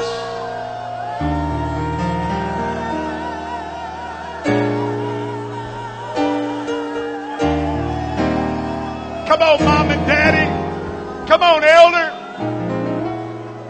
Come on, I can't hear you. Come on, let there be a sound that lets him know you're welcome here. Oh, yeah, you're welcome here. Come on, somebody needs to lay down the welcome mat. You need to sweep off the front porch. You need to get ready.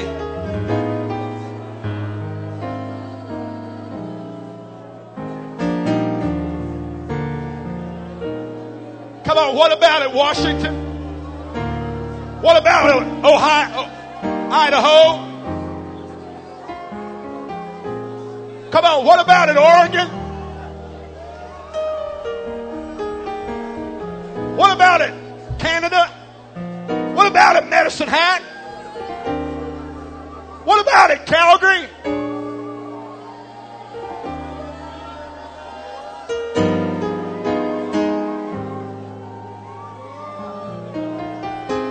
I can't hear you.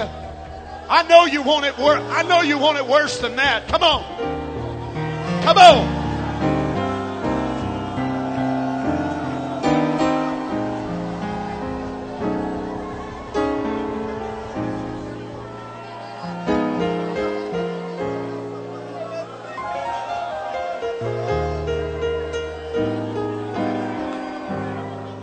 Come on, how bad do you want it? Come on. Signify it by the volume of your voice, by the desperation of your cry. Come on.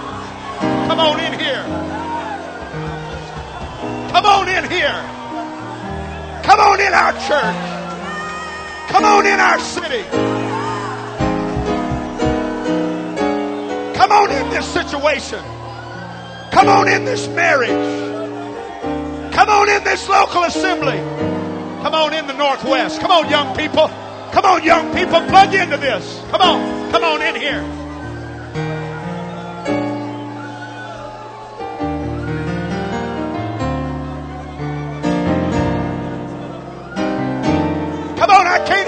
We got we got to get desperate about this. Come on, what's he going to find at the door? What's going to be at the door? What's he going to find at the door of your church? Love, harmony.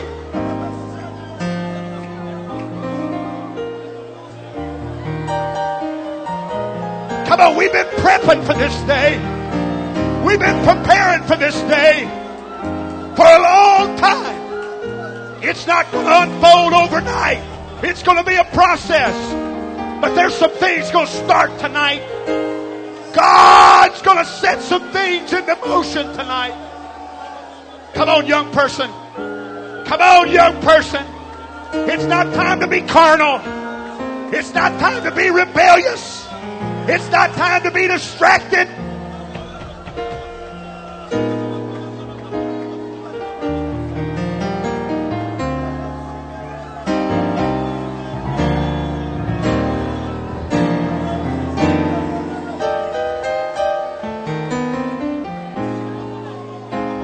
Need some young men that are going to make up in your mind tonight you're going to be a part of this revival. Come on, you need to get your head in the game. Come on, I need some young men to get your head in the game. You've been MIA. Come on, I need some young ladies who've been distracted.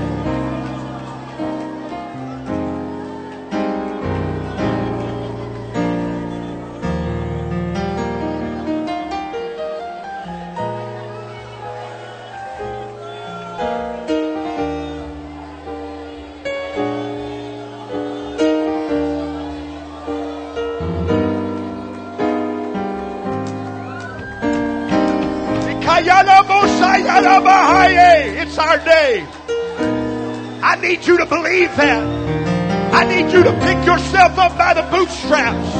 I need you to shake yourself. I need you to get rid of the depression. I need you to get up out of the bed. I need you to dump down the toilet those pills you've been living on. I need you to believe again.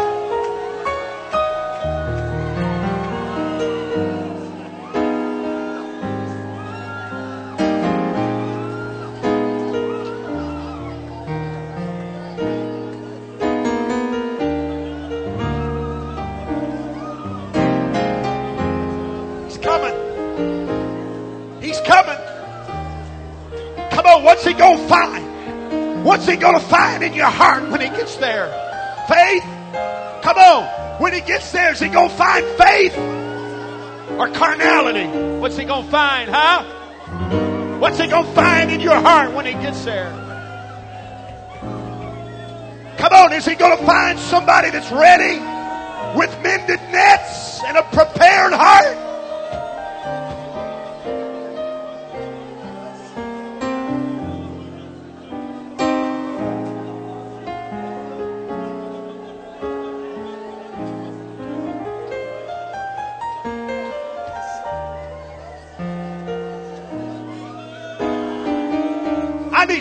People that are going to buy into this. I need some people that's got enough faith to believe it's our day. We've prepared in the downtime. We're ready for this. Our nets are ready. We've surrounded ourselves with the right people. There's faith. Come on. When I look at raw sinners and this is touching them to the core, it's a sign to me.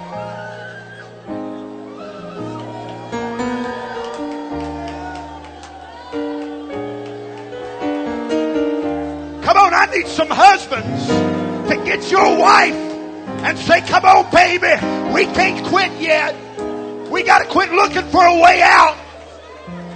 I need some people to plant themselves, square their shoulders, and say, I'm in this behind my pastor for the long haul. There's going to be a revival in these hills. There's going to be a revival in these hills.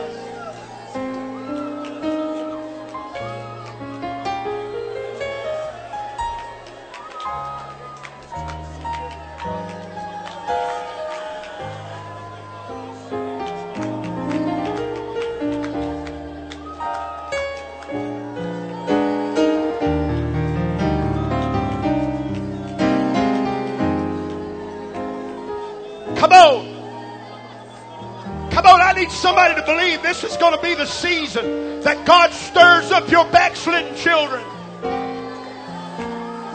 I need somebody to believe that there's something in that bag for you. Come on. Is there anybody ready to reach in there? Anybody believe there's an answered prayer in there for you? Anybody believe there's a revival for you?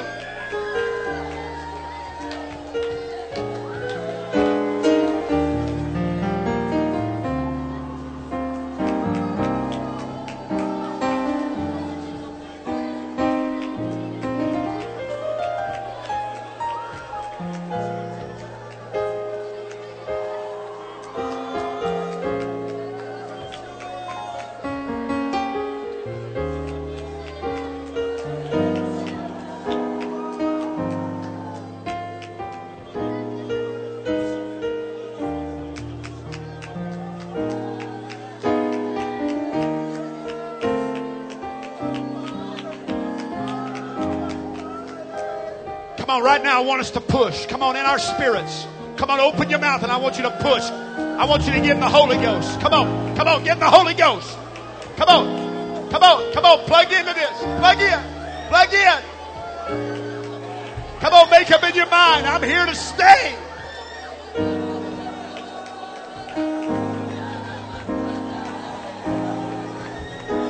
Come on, I need to hear men. Where's the roar of men at? I, I got to hear some men. I, I, I need to hear the roar of men.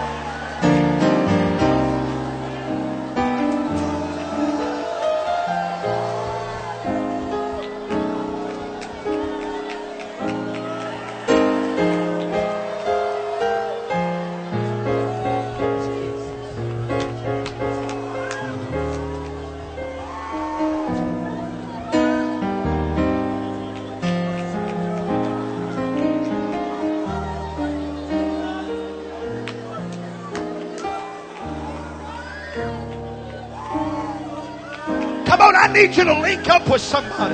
Come on, I want you to link up with somebody. Come on, prop up on somebody. Help somebody get up right now. Come on, put your arm around them. Come on, lift them up. Come on, right now.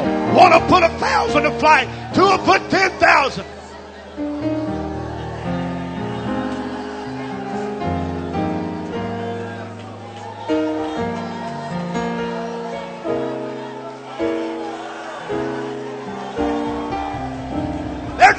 A roar in here.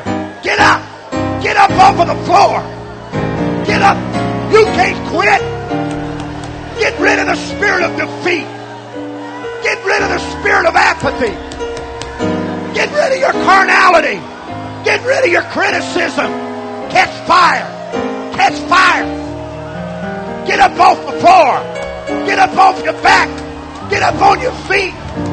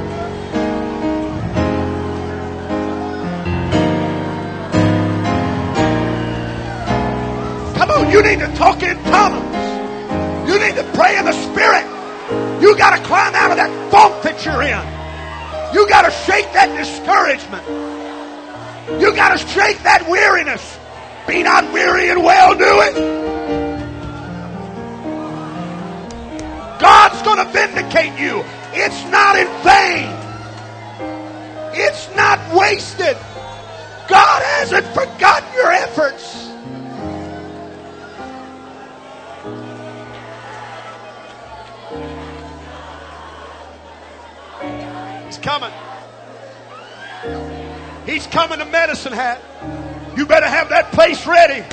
You better have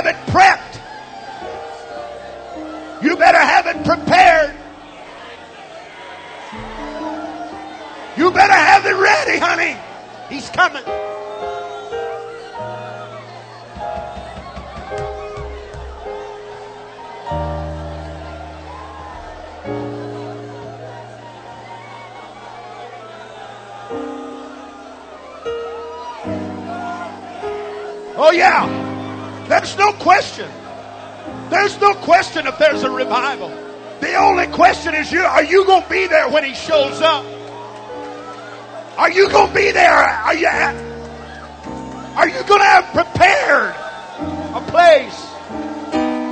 Yeah, yeah, yeah, yeah. yeah, yeah, yeah, yeah. No question. He's coming. The question is, will you be ready when he gets there?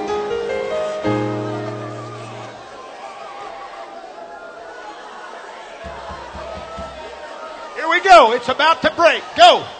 Go. Something's breaking. Go. Go. You need to do what you feel right now. Quit waiting on a song. Go. Go. Something's breaking.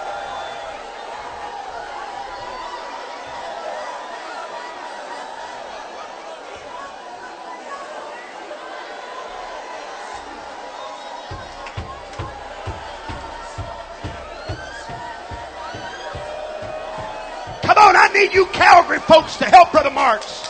Plug in right now to this. Something's busting loose. My God, Tim King, it's prep time. There's a revival coming. You better have it. You better be ready. Yeah. Oh. Shot. Yeah. Yeah. Yeah. Come on. Come on. Let's just see how loud we can get. Come on, let's just see how quick. Come on, go. Lift the roof off of this ballroom.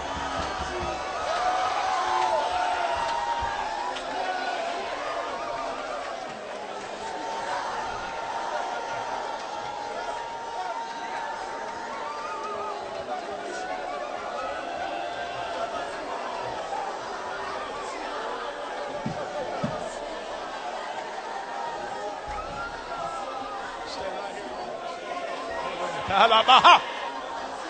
Josh, come here. Josh, come here. Come on, keep going, keep going, keep going, keep going. Something's about to break out in here.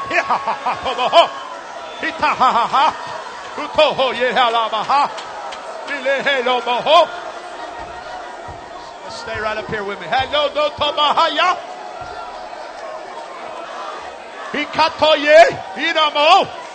Hito. I got a feeling. Hitelelemosa. Hitoye. Nomaha. Hito. Go. Go. Go. You need to do what you feel. Don't just beat the ground three times. Don't just beat the ground three times. Keep beating.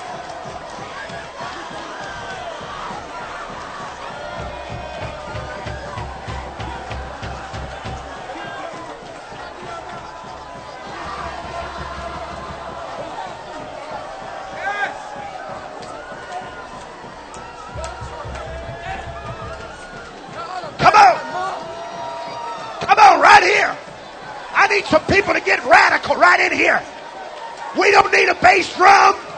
We don't need singers.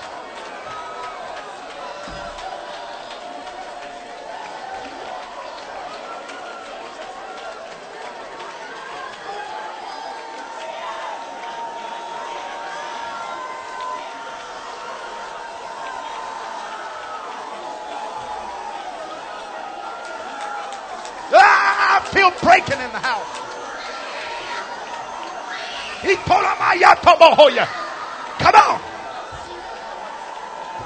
It's our day. It's our day.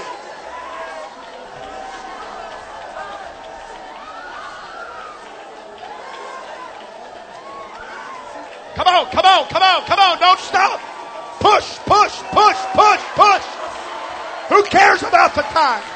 Something's got to break tonight. He's the God of the Northwest.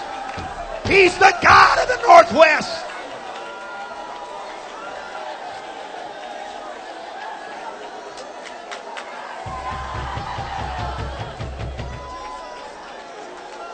Come on, come on, come on, come on, come on. Come on, come on. Come on, come on, come on, come on, come on, come on. We're talking about our families. We're talking about our family. Come on, folks, the fight's on. Who's going to win and who's going to lose?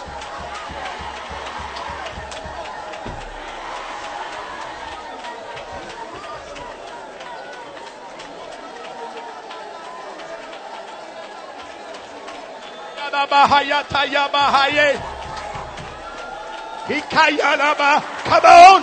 Go. Go. Do what you feel. Go.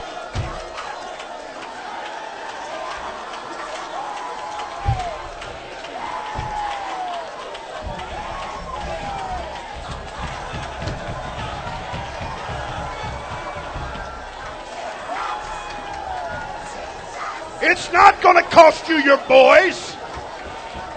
It's not going to cost you your babies. The devil's a liar. No. God's going to raise them up. God's going to raise them up as reapers. You're not going to have to weep over another lost child. God's going to raise them babies up to help you in the harvest field. Yeah. Yeah. Pura baha, yala baha. Utonia dara boho yahara baha. Ito yere boho sayara baha. Ita yala bo.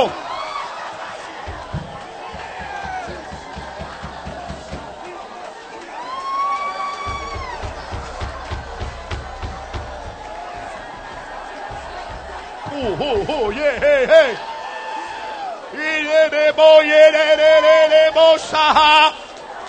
Come on, Calgary. Come on, La Grande. Come on, Medicine Hat. Come on, Spokane. Come on, Bellevue. Let's go, Washington. Let's go, Idaho. Come on. Come on.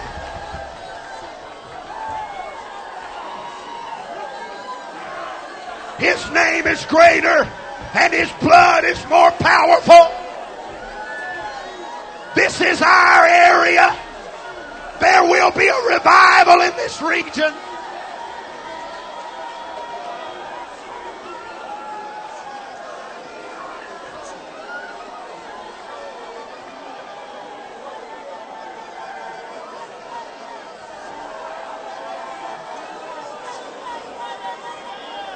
The other one.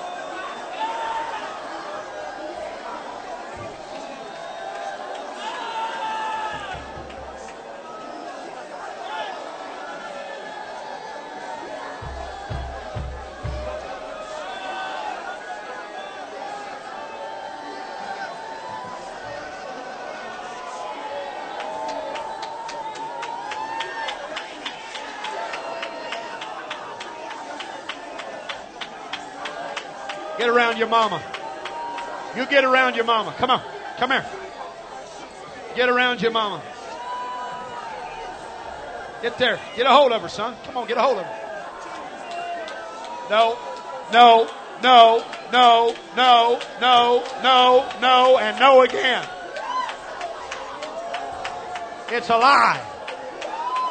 We're going to prove the devil a liar. It's a lie. Raise them up, God. Put your hand on them, Jesus. Itayarabosa. Yeah. Uhayarabaha. Uhoya. Uha. Uhoya.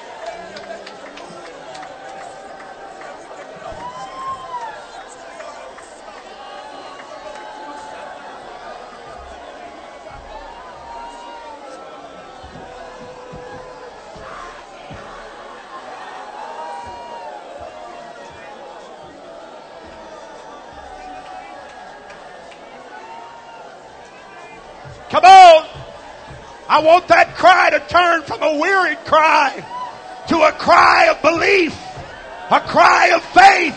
Come on. Anybody believing again? Any start, anybody starting to believe again? Anybody believe it's our day?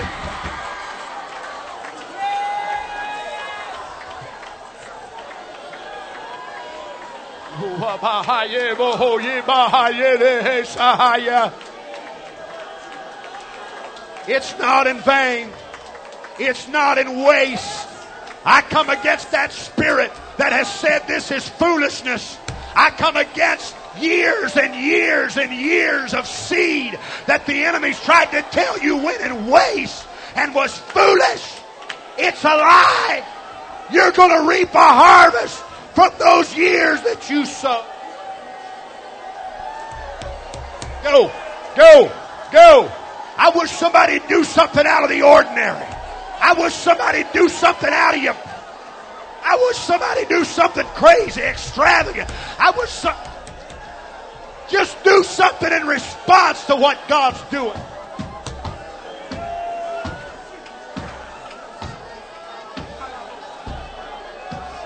Ikatobo shatabahaya. Ikatobo shatabaha.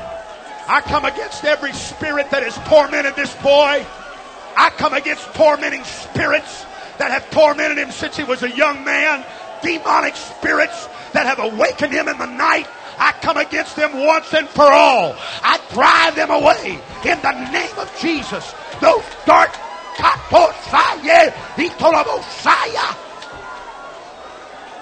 Jesus, in your name.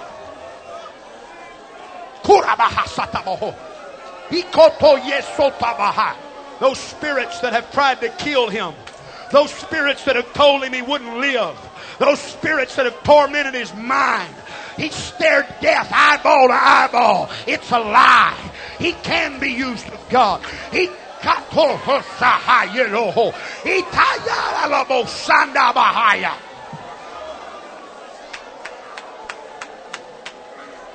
come against every spirit. You are different, son. But it's not because something's wrong with you. You're different because God's marked you.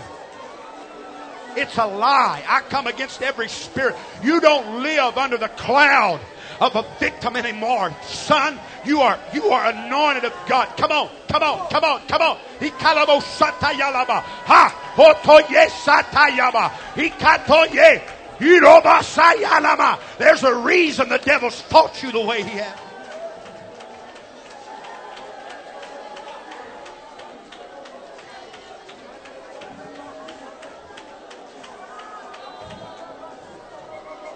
You have power to set precedent in the spirit and never open your mouth. You just move and you set precedent, negatively or positively. But I believe something's going to shift tonight. There's going to be positive precedent that we begin to set with every decision. Come on, calculated decisions. You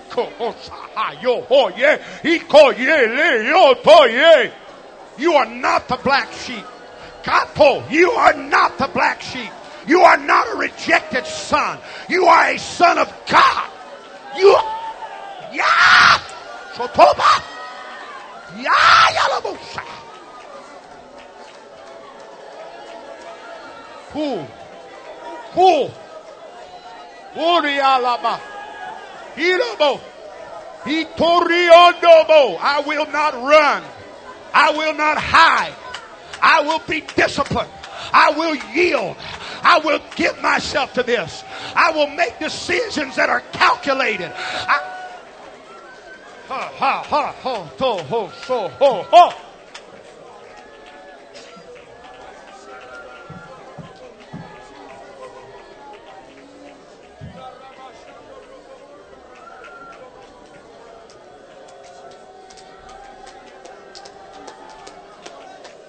I want you to use Zelensky boys.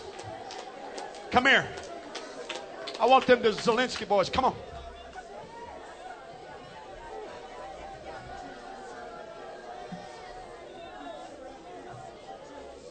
Come over here to me.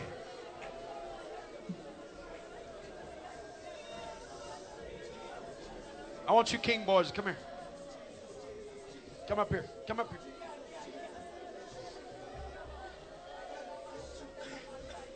I'm doing the best I can do. Tumen Chauffeur boy, where's he at? Come here, bud.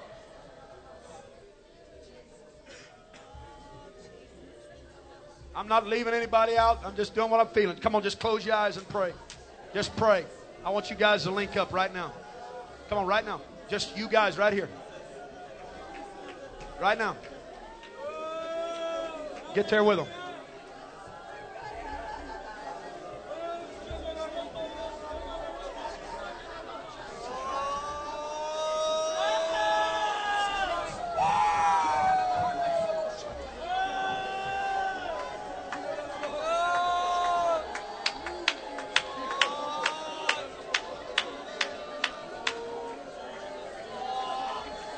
On, I can't hear you guys.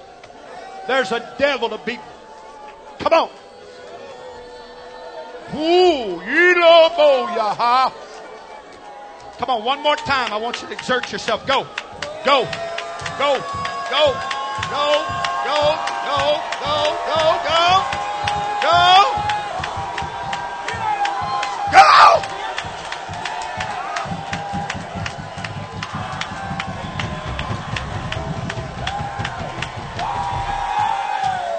Son. Son.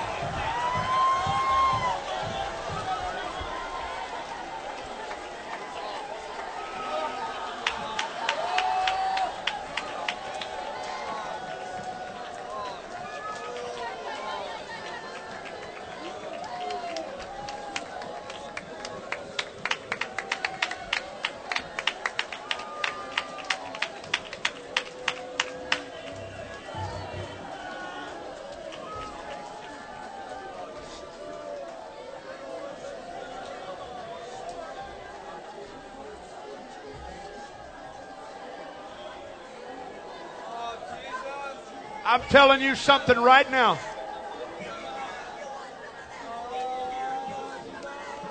I'm telling you, the rejection. Somebody needs to hear me right now. The rejection of this moment, the rejection of this service, the rejection of this moment is the rejection of the very thing that would break the vices from your mind. That's a word. You reject this service, you reject this moment.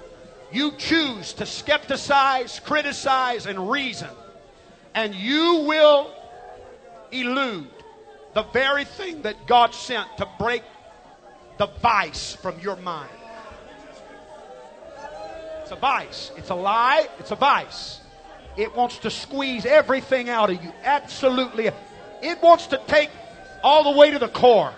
I tell you where it's going. It's going all the way to the point that it wants to convince you there's not even a God.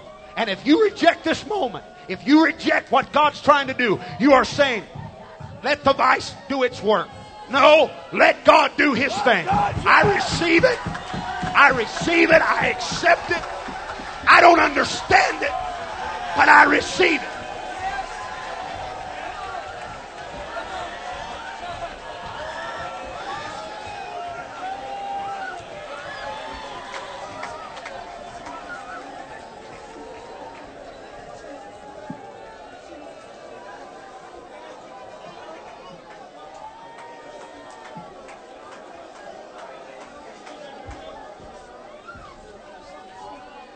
In fact, Jesus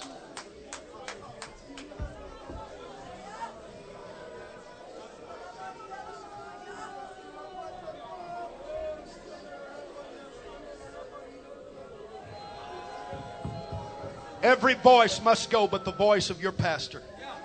You must determine who your leader is. You must determine who will lead you. You must, be, you must determine who your shepherd is. You must determine who the authority is in your life. I'm telling you, in the fear of God, tonight, you must cancel out every voice. You must make a choice as to who you will follow. You must cancel out the voice of reason. You must cancel out the voice of skepticism and criticism. You must cancel out the voice of carnality. Whether it's a family member, whether it's another preacher, whether it's somebody in the church, I don't know. But God said, you must choose tonight. You can't listen to more than one voice. It causes confusion. Anything with more than one head is a monster. God's got to know who your leader is. God's got to know from you tonight when you leave who your leader is. Jesus' name. You don't make decisions according to questions, you move according to answers. God's got his hand on you. There's a purpose, there's a plan. It's not over. This is a battle. This is the storm before the supernatural. If you will submit yourself in Jesus' name. Come on, let's pray right now. There's a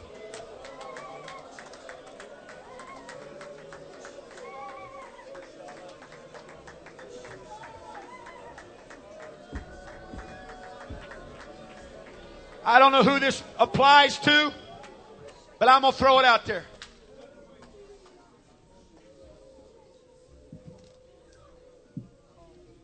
There are wolves. And I have more tact than to call names. I would like to call names. But there are wolves that are running networks. And we are fools to think that their tentacles can't touch the Northwest. And they are using, and I'm not here with any kind of propaganda. I'm not here to set any standard. That's your pastor's business. But they are using social networks and they are preying on discouraged people with fields of promising quick yield. Any promise of a quick yielding field without submission and dirt under your fingernails you run from it because it's not a field, it's a grave. It's a grave. Those are not fields. There are not live bodies in those fields. There are skeletons in those fields. Corns, corn does not grow in that field. Dreams die in those fields. There is no true field that yields a harvest without a process and without submission to a man of God. And I am pleading with you. You have no business networking. You better be careful on these social networking. You, you better hear Brother Marks because they're silver tongued. They are glib lipped. Do you hear me? They are glib tongued. They are silver tongued foxes. They are subtle. And they are running a network and they are preying on people. They are preying on sincere people who are discouraged because they prey on the types of people that feel a call, but they don't feel like they're getting enough pulpit time. They prey on they, they pray they prey on young men and they prey on young men that feel like their pastor's not giving them near enough opportunity.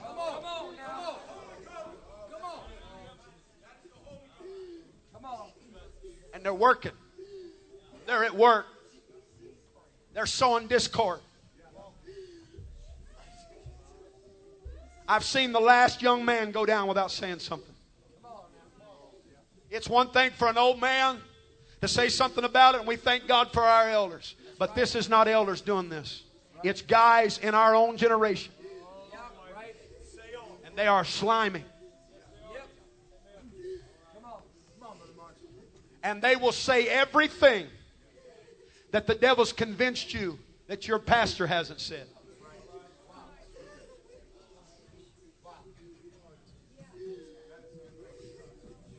You want affirmation from the man of God? When the man of God puts you to work, that's his affirmation. Yes. Come on. Come on. You want affirm from him? You say, Well, I'm not getting affirmed from my pastor. I'm telling you something. If he takes the time to put his finger on your nose or his foot on your nappy head, he's affirming you.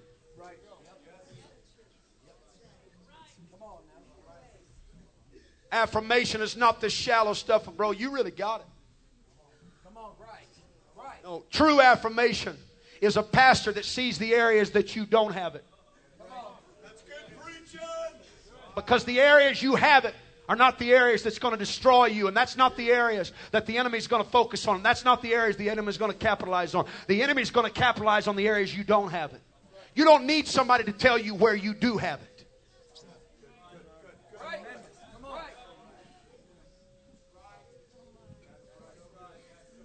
Anybody, I don't care what they promise you, anybody that drives a wedge between you and your pastor is demonic.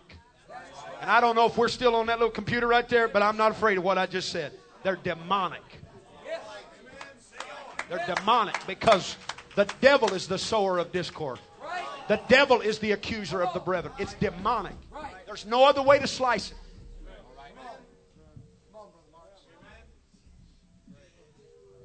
And let me just tell you how it all pans out.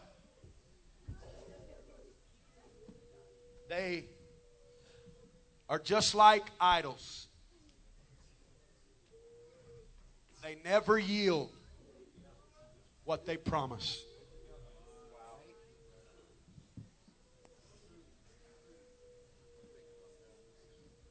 And the people that they convince that it's a field with quick yield.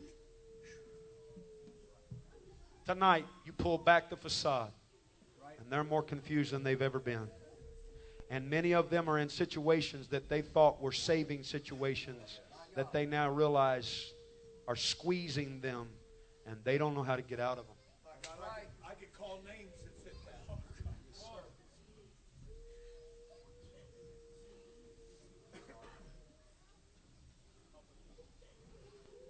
Better be careful what you do with downtime.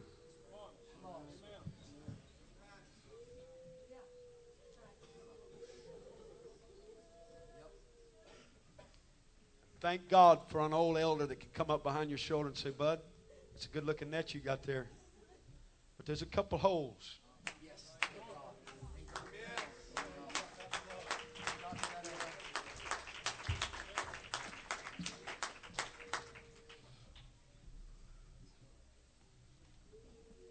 Why are we so why are we so opposed to an extra set of eyes?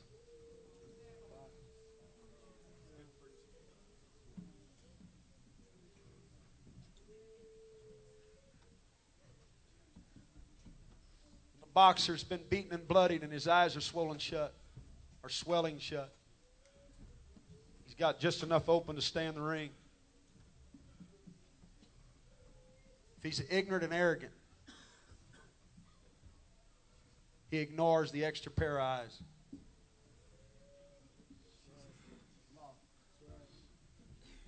The extra pair of eyes, the trainer in the corner is able to guide him.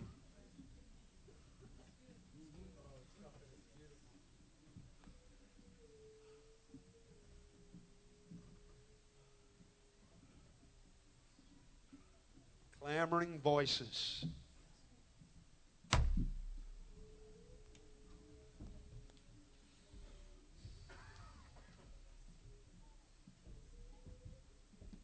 They go, and I've seen them go, and they're no better off than they were when they went.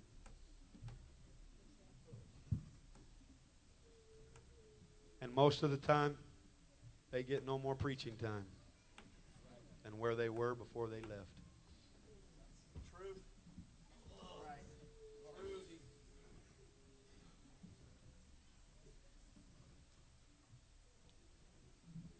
Because to a predator, you're not a person, you're prey. Exactly right.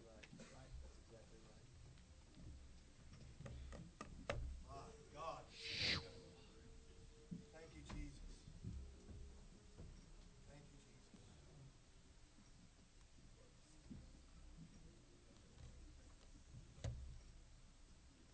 Worst thing you can do in the midst of a downtime is make up in your mind, well, I'm just going to do my own thing. I, I don't know why I'm saying this, but I'm going to tell you something. I, I'm going to say it. If I had time invested in this part of the country, it'd take more than a $5 hour raise to pry me out of here. And I'm going to tell you something. I, this is nothing but just out of sheer love. I've looked at some of you. I know some people I'm talking to. You're looking for a way out of here.